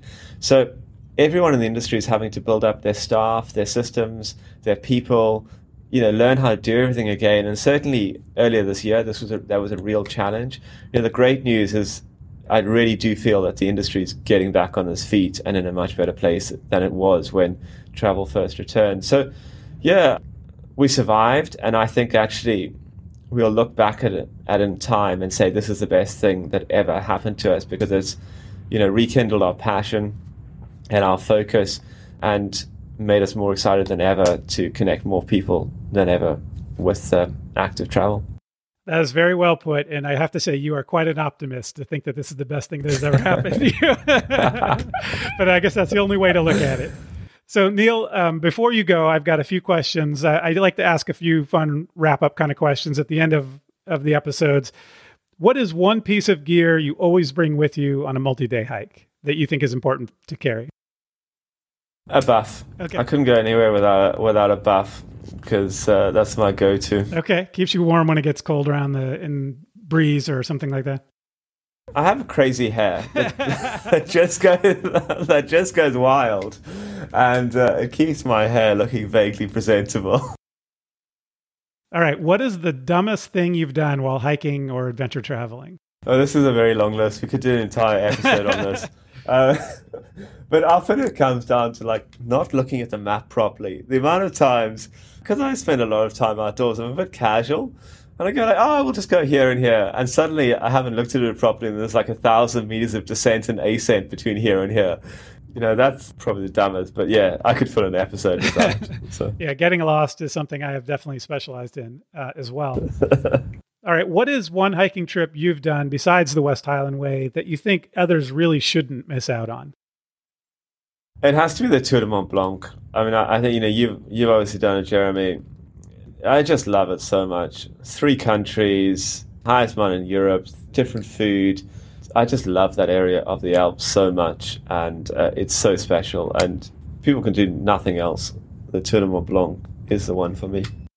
I agree. What is your next trip? I'm going to Portugal next week, which will be fun. But apart from that, I'm hiking in the Chamonix Valley in October and snowshoeing in the Val d'Anniviers in Switzerland over New Year. So really excited about that. Nice. Neil Lapping, thank you for coming on the show. I really appreciate it. It's been uh, so much fun and thanks so much for your time.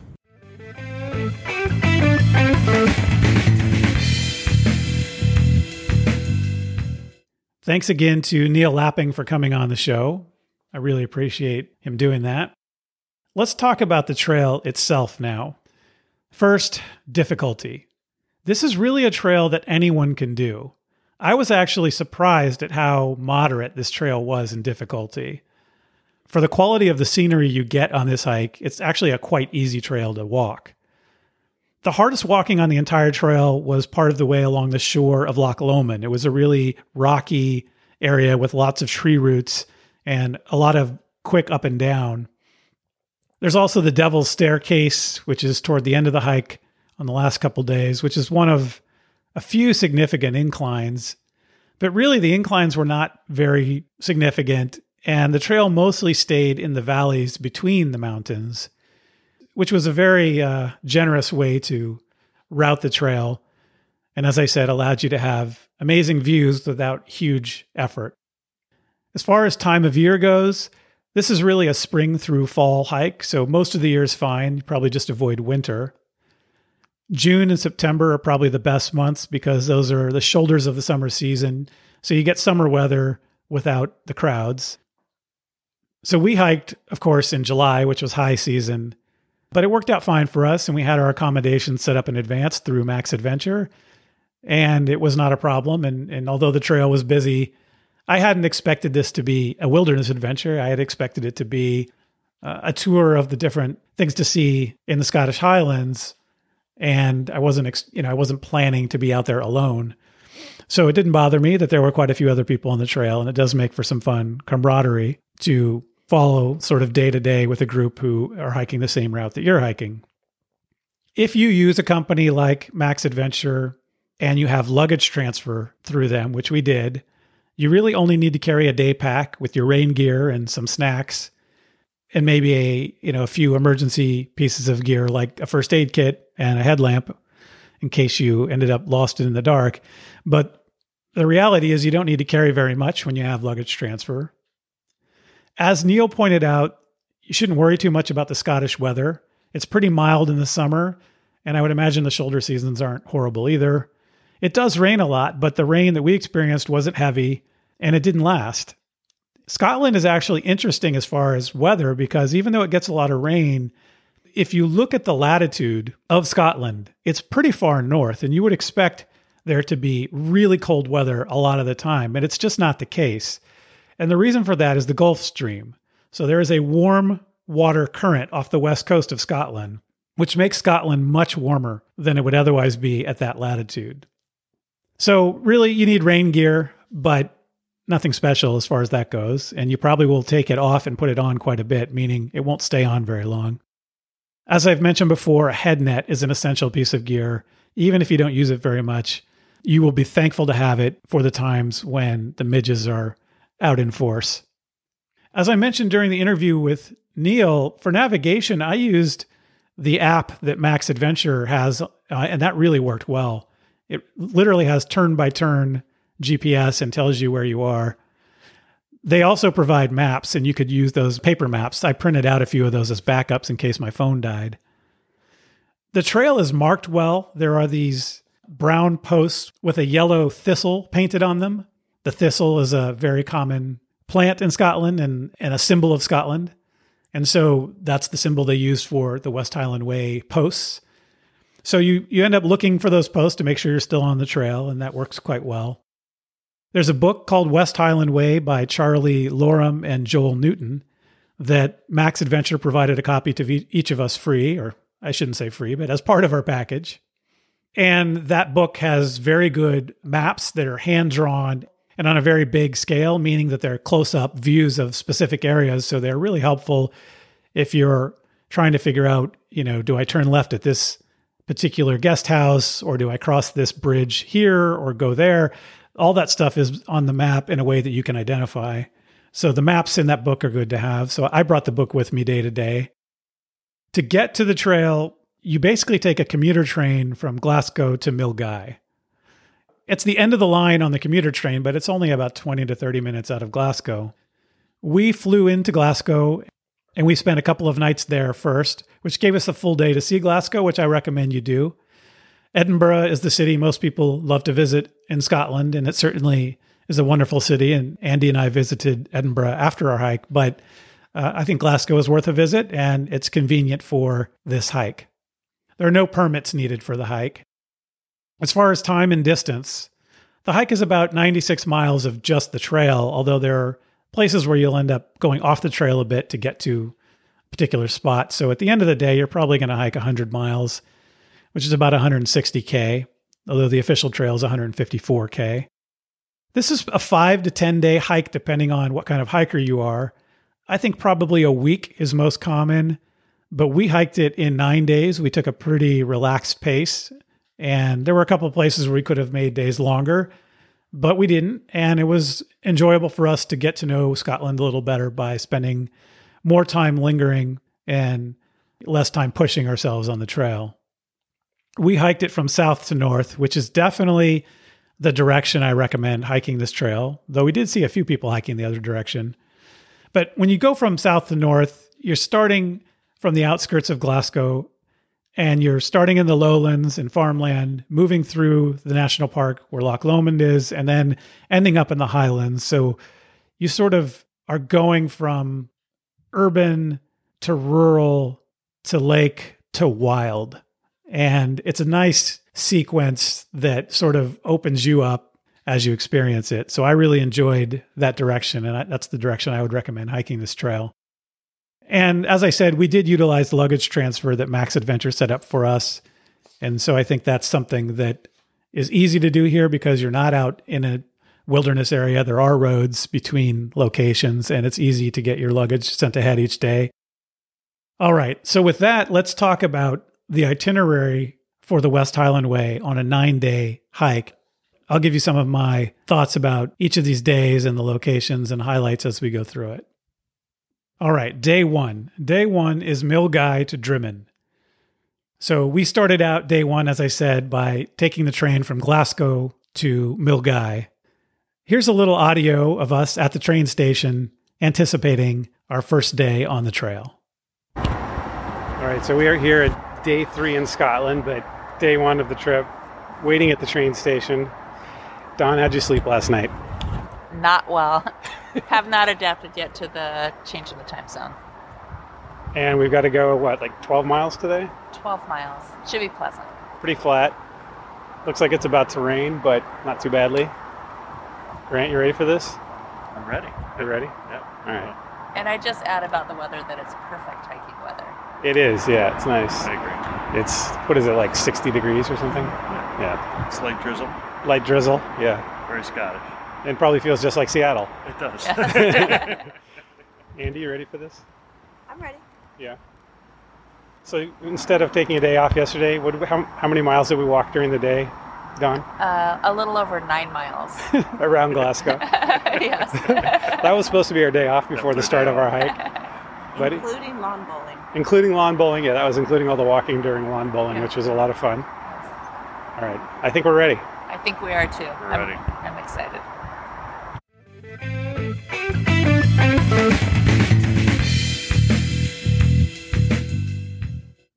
The first day starting in Milngavie is a 12 mile hike or 19 kilometer hike. It goes through lowland farmland, but also passes close to the Glengoyne distillery, which Neil mentioned. And Grant and Dawn actually went on a tour of the distillery when we went through there. I was also introduced on the first day to something called an honesty box. And basically, what this is are little stands that sell treats like chips and crackers, or maybe a cooler with popsicles and drinks. Uh, but there's nobody there. They have prices listed, and you put the money in a little box and you take the item that you want. And I thought this was a great system to have honesty boxes along the route. In fact, the first day, Andy and I went to the place we were going to have lunch and they were closed. So we didn't actually have a place to have lunch. So we just bought some snacks from the honesty box that was nearby. And that worked for us to have lunch the first day. The first night we stayed at the Braeside B&B in in Drymen. Drymen's a cute little town. I enjoy Drymen. Has um, an old pub, it has a couple of restaurants, it has a small grocery store. It's a decent sized little town and um, enjoyed my time there. Once we got to Drymen and checked in and sat down outside in some lawn chairs at the Braeside Inn, I sat down with Grant and we talked about the day and a little bit about his experience uh, obtaining some whiskey at Glengoyne Distillery. Uh, so here's the question Is every day going to have a distillery in the middle of the hike? Sadly, no. Only day one. Know, only day one. That's a good trick, right? Start Just- off on day one, halfway, You've got a distillery. flat, Yeah, distillery. right. Makes you think that the rest of the tour is going to be that way, but it's not. I know it's not. Okay. I'm not foolish. You're not fooled. I'm not fooled. But you you bought enough whiskey at the distillery midway through day through. one to get you through Yeah. the rest of the trip. Yeah, I think Yeah. I think so.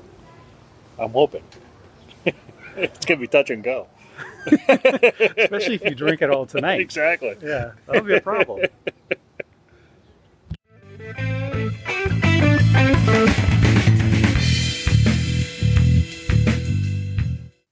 As Grant and I were discussing the day, Dawn and Andy joined us, and Dawn and I talked a bit about our impressions of the first day.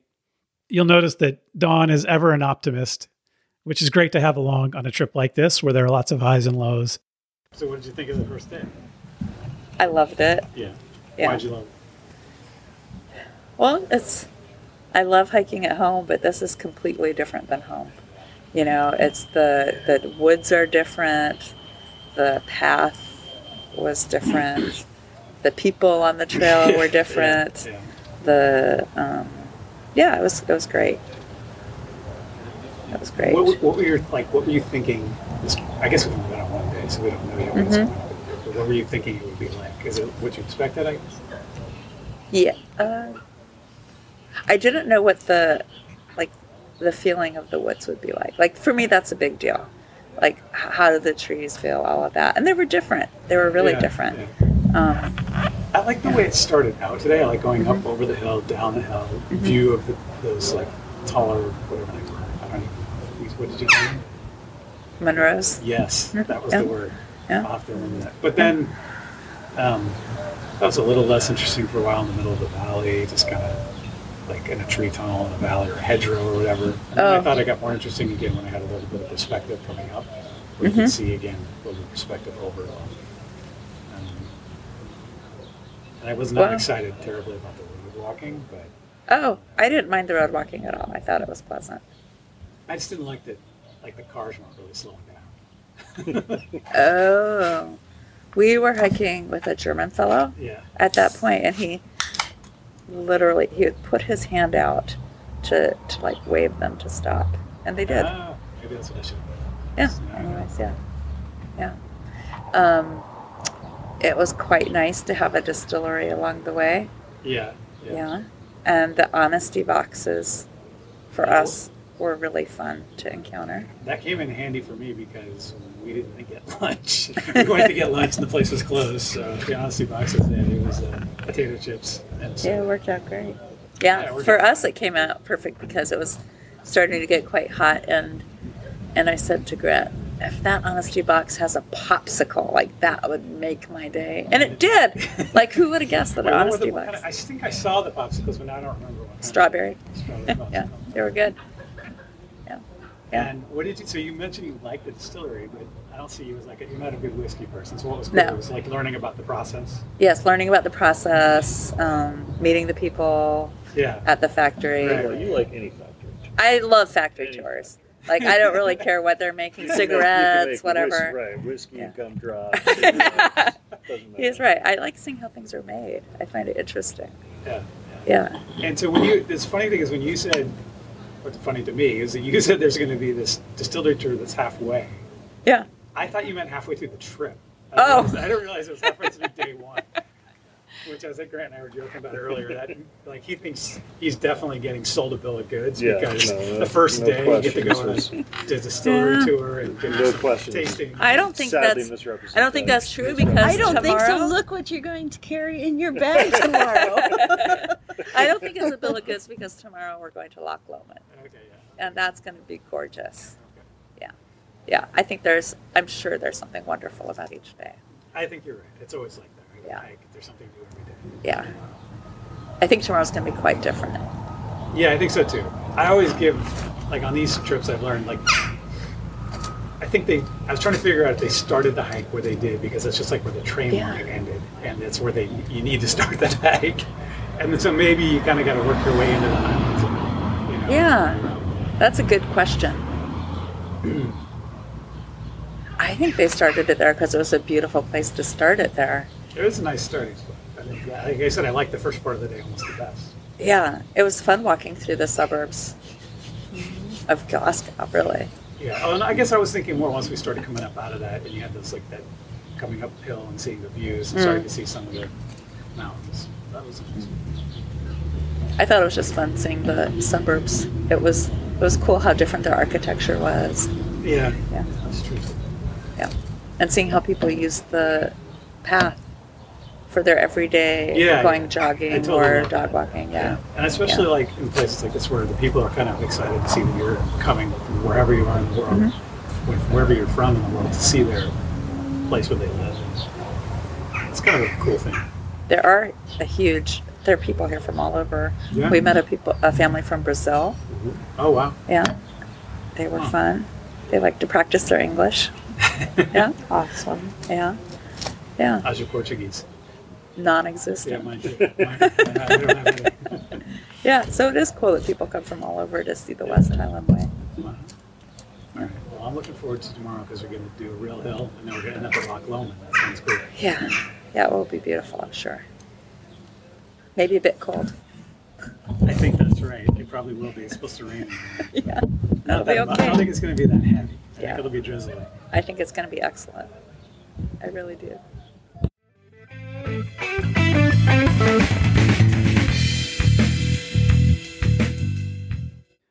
Okay, day two is Drymen to Balma'a or Balmaha.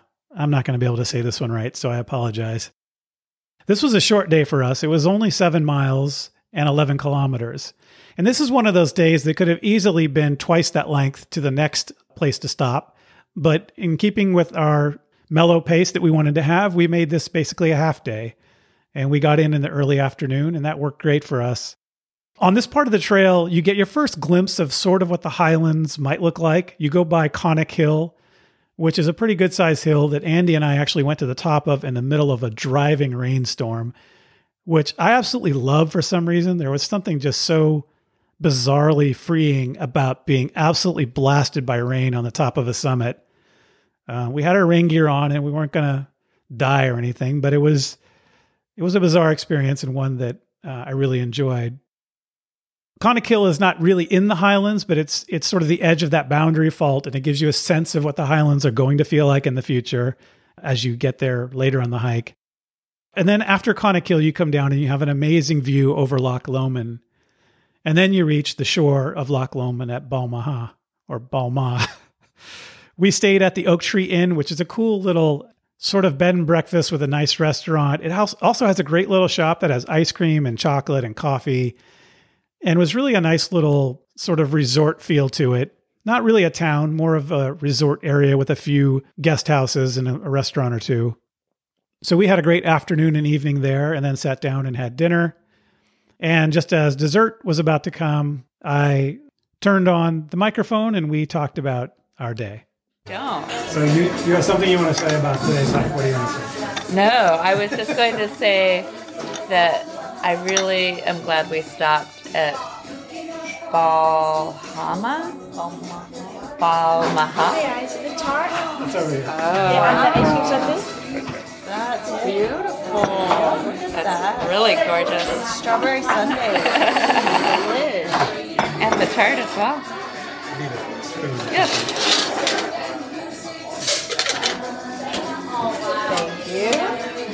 Thank you. But part of the reason why is not necessarily the lodging, but this is such a festive restaurant. Yeah. The menu was incredible, the service was incredible. Nice, a nice deck and Yeah. you know, ice cream and coffee shop. Yeah. And. And the people who work here are pretty wonderful. Wait, so what did you think of? So the, the hill today was, I like the hill. It Was it Conic Hill? Uh huh. called? Conaco. I liked it because it was sort of like the first taste of the real Highlands, I thought. Like what they look like beyond it. We're not in the Highlands yet. I know, but when I looked it up in the book, it said that that was the border. Okay. And if you look beyond it the other direction where we were looking up, it was all heather and hills. That's sort of Yeah. like what you're going to see. Yeah. It was the first heather that we. It was the first heather we saw, and it was gorgeous. Yes. Yeah. that incredible color. I didn't expect. Boom. And then Andy and I, perversely, because we're from California where it never rains, like that we got blasted with rain on the summit. It really was awesome. It was yeah. It was like, I had a good time. And also, it's kind of weird, but it's like you can get pounded by rain here and then know that it's going to clear up pretty quickly. Like, you know it's not going to last the way it seems like. Like, it might come and go. So I wasn't sure that it was going to go. I thought it could It's have just come. We just didn't know. Yeah. Yeah. Yeah. So we actually made the opposite decision and we decided not to do the extra leg to climb Comet Comet Comet Hill. Yeah. Yeah. And for us that was a great decision as well. And nice, nice views on the way down to see over Loch Lomond. Beautiful views over there. Beautiful views. Very I was surprised how crowded the trail was. Yeah. On the second half, between the summit of Conic Hill and where we are now. I think it's, because you can't pronounce that word. exactly. Neither can I. but I think it's because there are a lot of day hikers that Oh, here that yeah. just go up and back. This is a really, really charming. Uh, it feels like a summer village on the shores of Loch Lomond. There are tons of families here, um, all age groups actually, and some seem to be here camping, and others are just here for the day. Um, others are staying in the hotel. It's really, really fun. And I appreciate that you cut the 14 mile difficult day into two days. Yeah. Yeah, it's nice at the beginning of the hike not to have back to back really long days. Well, it's nice to not have your most challenging day be day two. Like we did on sort of Yes, yes. But you still remember that as a great day. it was a great day. Was a great day. Yeah, yeah. yeah. Andy, you want some I'll try it. Good Sunday, different than what I expected. I don't know why.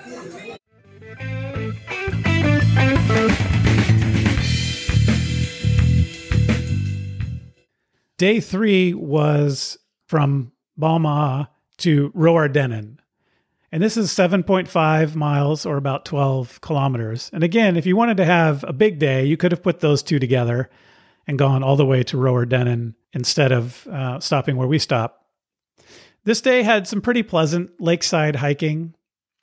When you get to Rowardennan, there's really no other facilities there, just the Rowardennan Hotel. It has a restaurant and a nice outdoor deck looking out at the lake. And so that was a pleasant place to stop. Day four is from Rowardennan to Inverarnan. And that was a pretty big day. That was 14 and a half miles or 23 kilometers. This really had the toughest hiking of the uh, entire trip, I thought. It was really rocky, lots of roots, and you're hiking along the lakeshore. You're on a trail, but it's a pretty difficult trail in the sense that it's constantly going up and down. You're climbing over roots, you're going around boulders. It's a pretty difficult day. It's not that you can't do it, it's just that it's exhausting. So it's a pretty exhausting day, I guess I should say. Eventually, you get to, I think it's about halfway, you get to Inversnaid. You pass by a pretty impressive waterfall on the way there. And Inversnaid has a large hotel, and it's a fairly nice hotel. It's a good place to get lunch. They have a place where they allow hikers to come in and buy food, though they sort of treat you second class a little bit, which I can understand. It's a very nice hotel and they don't want you getting muddy boots all over everything. But you essentially go in there, take off your shoes, walk into the bar area, and you can order some food and drinks. And we ordered some drinks, and I think we had food already with us, but we ordered some some drinks for the uh, to enjoy outside overlooking Loch Lomond. So that was a great place to stop for lunch shortly after you go by the area where there's a hidden cave that the outlaw Rob Roy, who I think was played by Liam Neeson in a movie, hid in at one point. I won't go into the full Rob Roy story, but you can look that up. That's in that area. We didn't actually see the cave. Apparently, it's more visible from the water if you're on a boat than it is from the trail, but you could see lots of small caves as we were hiking along the trails. So I got a sense of what that cave might have been like, and also why it was a good place for an outlaw to hide out. At the end of that day, we reached Beinglas Farm, which I really enjoyed. Now, this is sort of a private campground area with cabins, and we had a nice cabin there. They have a, a good little restaurant there and a little store. It's a short walk over to the Drover's Inn, which I highly recommend you do. The Drover's Inn is an old bar. They claim to be the oldest pub in Scotland we got a t-shirt there that we gave to our son that says pub of the year 1705 so it's been there a while. It's supposedly haunted. It was very busy when we got there because it's on a highway so a lot of people stop in who are driving through the area as well. But uh, that was a cool spot and nice place to get a drink and hang out. And so that was day four and at this point we have left loch lomond. So once you get to Beinglas Farm, you've left the shores of Loch Lomond, and the landscape is starting to change and starting to look more like open land with larger hills and starting to feel more like the highlands. Day five, we went from Inverarnan to Tyndrum. Sorry, a little note on the name Inver. There's a lot of places that start with Inver, and Inverarnan is where Beinglas Farm was, or the little area where the, the Drover's Inn was, I guess. Inver, I think, means the mouth of a river. So you see the name Inver for a lot of towns or locations that are built at the mouth of a river, like Inverarnan or Inversnaid, or even not on the trail, but Inverness, which is the city at the mouth of the Ness River, which comes out of Loch Ness. In any event, before we started our hike on day five from Beinglas Farm at Inverarnan to Tyndrum, we sat down for breakfast and talked about what we had been seeing over the last few days. So how'd everyone sleep last night? I slept great. Yeah, pretty well, I would say. It was all right. It was a little short since we're starting earlier this morning. So, what did you think of yesterday? I loved it. I loved it. The trail was challenging, but high reward. High challenge, high reward. Yeah, you think it's going to be a trail next to the lake and it's going to be easy because it's like right along this lake shore.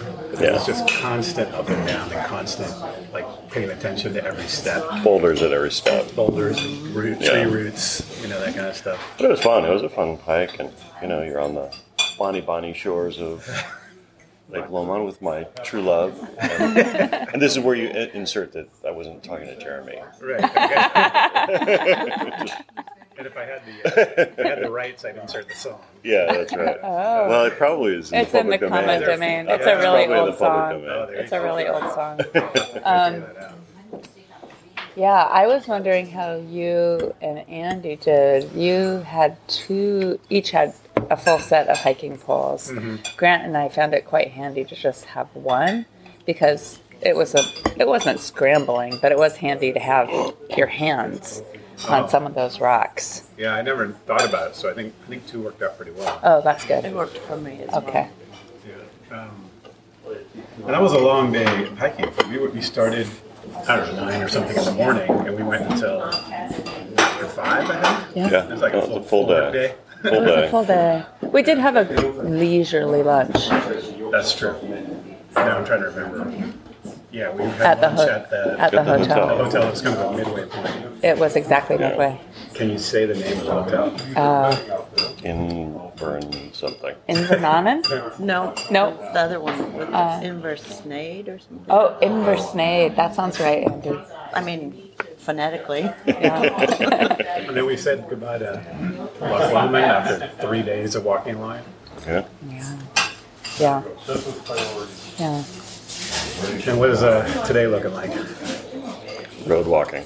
Uh, some, some road walking. The Maybe first, the hitchhiking. first, Maybe we just hitchhike. Call it a day. no.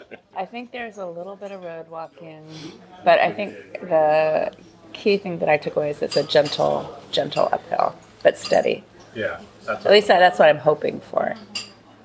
And I was able to download the map, so in case I need to rush ahead to make it to my massage on time, which is scheduled for 4:30 this afternoon. Um, I think I might be capable. Yeah, yeah, yeah. I would say um, where we're staying tonight is excellent. We're staying at a farm. No. It's Yeah, a this is a mine. Oh, This Oh, is a mean- but farm. this is. You mean last Yeah. night? Tonight yeah, last is- night. Oh, tonight. Um, I looked place. ahead, and we're. It looks like it looks like we're staying in some cottages. They were they were miners' crofts. So um, just before you get into town, into Tyndrum, Okay. um, there will be a group of it's called Clifton Cottages, and they were. It was uh, some old crofts that that were built. Cross. Oh, like a really humble hut Okay. that were built for miners to live in. Okay. Uh, it was sort of like I think it was sort of like a company town. You know, like this is where you live. This is you pay the rent, all of that. Um, but I think they said mining was pretty big in that region for about hundred years. okay. So, um, but I understand the crofts have been rehabbed. I would hope. yeah, and it looks like it's going to be a really good stay. Yeah, yeah, that'll be something different.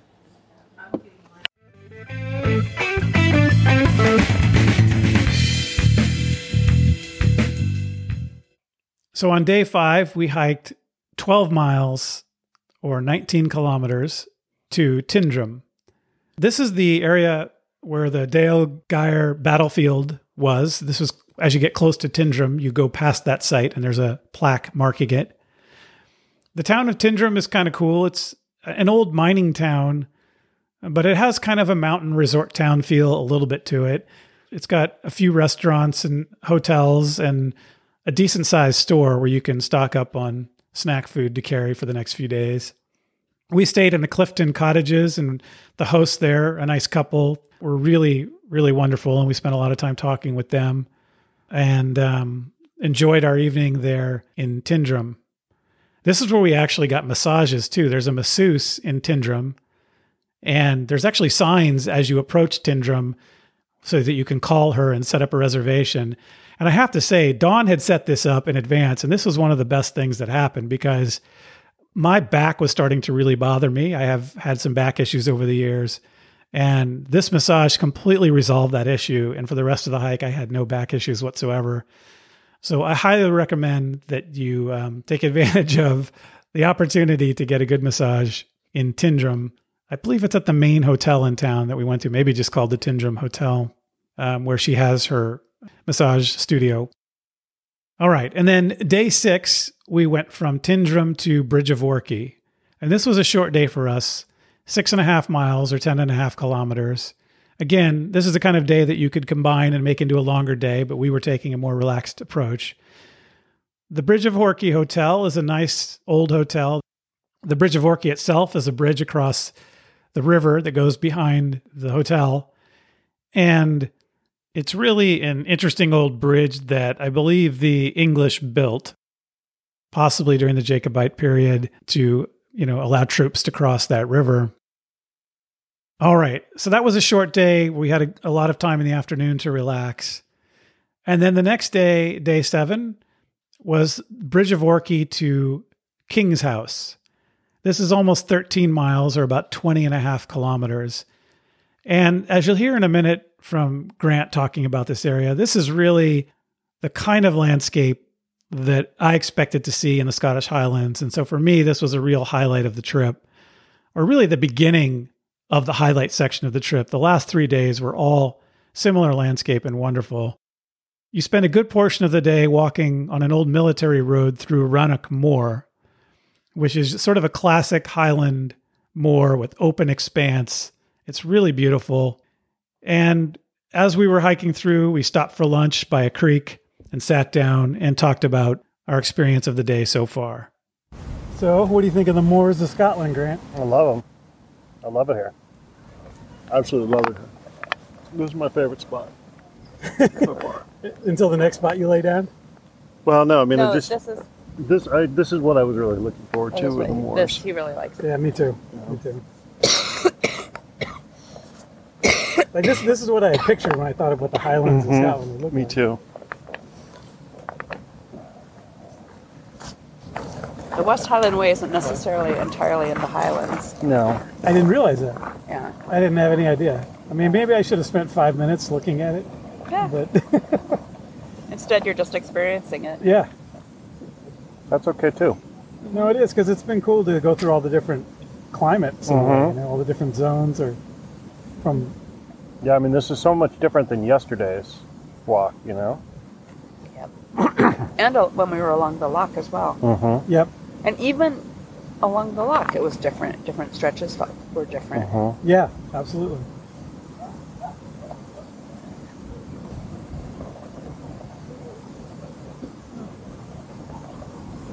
I would say today is much more of a high reward, moderate effort day Yes, than a high effort, high reward day, which Yeah, is what it's I a- was expecting. it's a generous trail. It's pretty, you know, it's going up a thousand feet Oh, already. It's gone up a thousand feet, but you barely notice. Yeah. Yeah. Because it's over seven miles Yeah, or six, six and a half or whatever it is. and you've got all the moors around us, and then the highlands. You know, the Munros or whatever they're called. The Bens and the Munros, Fens, Munros, the Craigs, Corbetts. Corbetts. You don't hear as much about the Corbetts. No, they must be lower in the lower country more. Maybe we'll have to start adding the Kinsels. I like that idea. Or the Pendries. Yeah.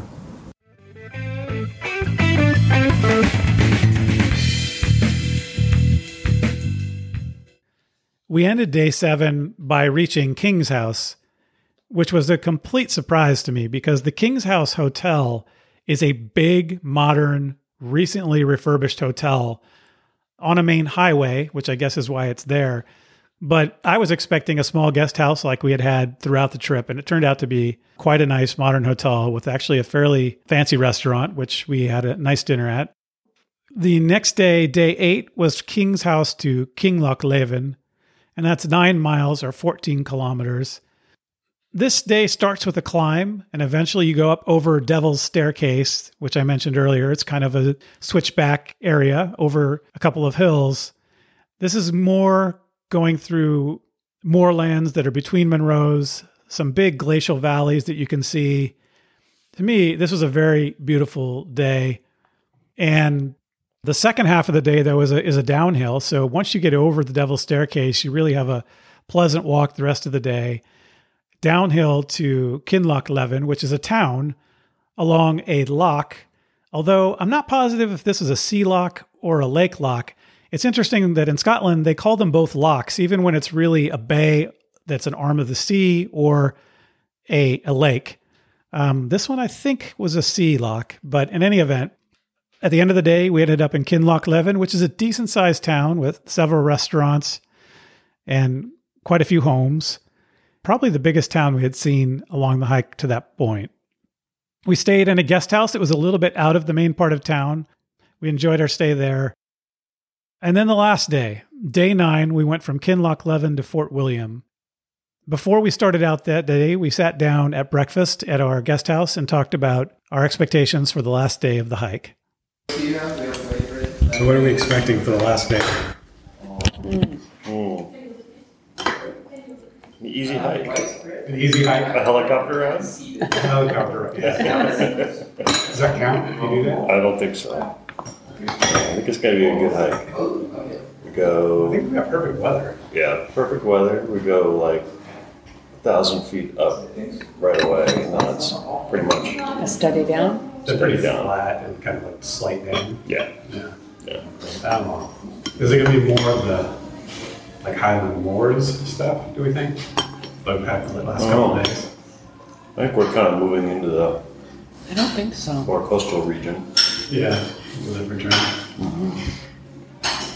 I know that we are going to be going through some forestry land. And, and that's something I've read on reviews is that um, it can be a bit of a surprise coming into Fort William and seeing like timber. Right. Yeah. Right. It's a big timber town, Yeah. lumber, lumber industry. Yeah, yeah. Well, I definitely. The last, I think you were saying this yesterday. The last two days have been pretty phenomenal. Um, Last two days have been the best of the hike, in my opinion.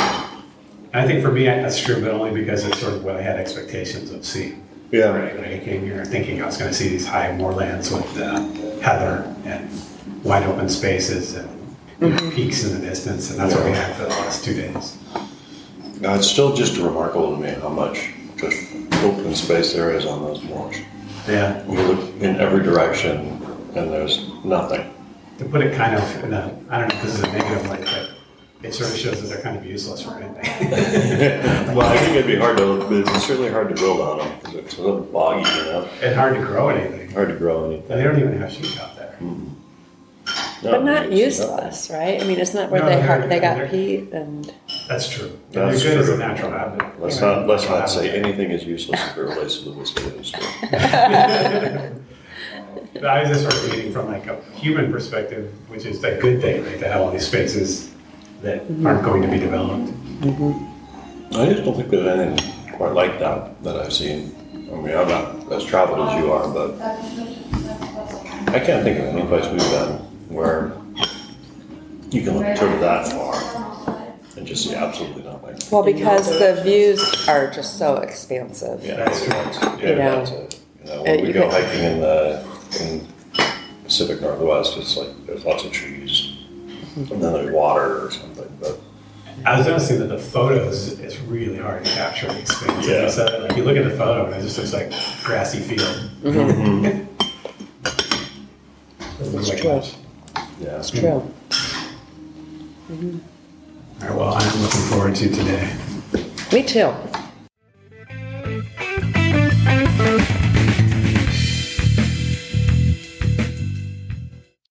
I really enjoyed this last day of hiking. Again, the landscape is just mind blowing. It does start to change, but you start out with a significant incline to climb out of the area where Kinlochleven is, and you end up in this huge valley that's called Lairigmor. And this was just another amazing highlight. It's a very beautiful valley. It's a long valley, and it has some ruined farmhouses in it that are kind of that add to the ambiance. Uh, it's a beautiful hike that part of the day. And eventually you work your way into view of Ben Nevis, which is the highest mountain in all of Great Britain. This day it was covered in clouds, which I think, as Neil pointed out in our discussion, is not atypical, or I should say, is most common. It is a rare day, I think, when you have a clear view of the summit of Ben Nevis. Uh, Andy and I and Dawn and Grant sort of split up this day and had different paces. Dawn and Grant were ahead of us. And Andy and I, as we were starting to make our way down toward Fort William, the city at the end of the hike, saw a sign for something called Dun Deardail, which is a small side trip of maybe a half a mile each way to what used to be a very ancient fort on top of a hill. You really can't see much of the fort left, except that you can see that something had been built by humans there. But it was really a cool view. And we went up there, and the view overlooking the area that Fort William is in and of Ben Nevis right in front of you is really impressive. So I actually enjoyed that side trip, and I would recommend it if you're not too exhausted. It's not too hard. It's just before you make the downhill toward Fort William. The hike ends by walking through Fort William, which is a decent sized city, particularly in comparison to everything you've been through along the way. It's definitely the largest city you've seen since you left Milngavie. Fort William is really the epicenter of mountaineering in Scotland, and it has been for a long time. It has the sort of feel of a mountain resort town. There's a great main street which you walk down to finish the hike, and it has lots of bars and restaurants and shops and I really enjoyed coming into Fort William. It's a great place to finish up a trip like this and then go out to a nice dinner. When you finish the hike, there's a plaque marking the end, and there's also the statue of a man sitting on a bench rubbing his sore feet from the long walk, which is a great place to take a photo of your own exhausted self with sore feet at the finish of the hike. So there you have it. That is the West Highland Way. One thing I wanted to mention about accommodations before I forget is that plenty of people camp along this route, and you could do that. There is plenty of camping near all of the places that I mentioned that we stopped. And so, almost anywhere along the route, you could camp and you could still go to restaurants and you could still stock up in the stores and and do all of that, but um, spend a lot less money and have a little bit different experience um, sleeping out. As I mentioned, the midges could be a problem for sure in the summer months. I would consider it if you're someone on a budget uh, or if you're just someone who prefers that. And so I didn't go through all the details about it, but there are plenty of places to camp. Generally, the camping is in what I will call sort of semi organized campgrounds. It's not wild camping because you're not in a wild place, but it's also not really official campgrounds. You don't pay anything, from what I can tell. There are essentially flat areas, sometimes with minor facilities like a picnic table. There are a few places where you would pay to stay, like in Beinglas Farm. But I do think camping is a, a, viable option for a lot of people. We saw a lot of young people camping along the route, but we also saw some families camping along the route. So uh, I think it's a, a great option as well. I'll just mention that Andy and I continued our trip in Scotland after the hike, and we went to the Isle of Skye, which is just fantastic, and I recommend. We went to Inverness and Loch Ness, and then we went to Edinburgh, all of which I really enjoyed. Inverness is the biggest city in the Highlands and is, I think, a fantastic city and worth seeing. And Edinburgh, I think, is also an amazing city and it's an amazing international city. So there's a lot to see and a lot to do in Scotland. So make a big trip of it and see more of the country if you haven't been there before. So there you have it. That is the West Highland Way. I hope you've stuck with me through this episode. I know it's been a gigantic episode, but I, I hope you found it worth it. I certainly enjoyed learning about Scotland, visiting Scotland, and hiking the West Highland Way.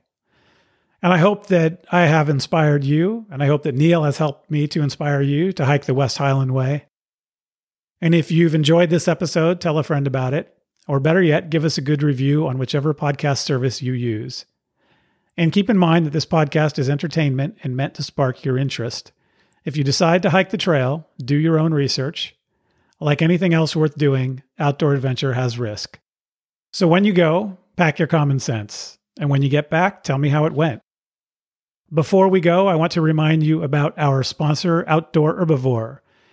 Outdoor Herbivore makes delicious vegetarian and vegan backpacking meals that pack in plenty of calories, are made with quality ingredients, and are packaged in boil in a bag packaging. So all you need to do is put in hot water, stir, and let it sit for 10 minutes, and your dinner is ready. As I've said before, if you've listened to this show, you don't need to be a vegetarian or a vegan to enjoy these meals. They're delicious for anyone. In October, I went hiking on a solo trip in Yosemite National Park. And of course, I brought outdoor herbivore meals with me. I had the naked freckled burrito, which I had had one time before, but I hadn't had in a while. And I have to say, I'm hooked. I will be having that one again. It's really delicious. If you bring tortillas like I do for lunch anyway, you can use those tortillas as well to make some burritos with the burrito mix. And it comes with some Cholula sauce, which I love. And I also had my favorite meal, the chickpea sesame ziti, which is one I bring on practically every backpacking trip. So to get your discount on outdoor herbivore backpacking meals, enter the discount code TWH10P, Trails Worth Hiking 10%, TWH10P at outdoorherbivore.com. By the way, Outdoor Herbivore ships anywhere in the world, so even if you are not based here in the United States, Outdoor Herbivore meals are available for you to order. Thanks again to Outdoor Herbivore for sponsoring the show. Let's talk about upcoming episodes. I've got a couple episodes I want to mention. First, there's going to be a special episode on nature and landscape photography. And I'm excited about this special episode because it will give you lots of great information for how to get the best shots when you're outdoors and you're carrying around your cell phone. This is something that for a long time I never spent much time thinking about, but after doing the interview for this episode and thinking about it, it really helped me get some great shots on the Yosemite trip I did in October. So I'm excited to bring you that episode soon. But let me also tell you about the next hike that we'll cover on the show. If none of the trails we've covered on this show so far are challenging enough for you, we've got an episode coming for you. This trail covers 400 miles of rough and wild terrain, some of which is trail, but other parts of which are just a route that only aspire to be a trail. This trail covers a vast array of different features, including mountaintops, deep redwood forest, canyons, gorges, river crossings, grasslands, oak savanna, and even beaches. For the vast majority of this hike, you'll see almost no one, despite that you are hiking between two major metropolitan areas in the most populated state of the United States. Our next adventure is on the Condor Trail in the Los Padres National Forest in California. If you have any questions or feedback on this episode, or ideas for future episodes, including if you want to be a guest and talk about a trail that you've hiked, please reach out to me at trailsworthhiking at gmail.com. So start planning your next hike, and before you know it, you'll be on the trail. Thanks for listening.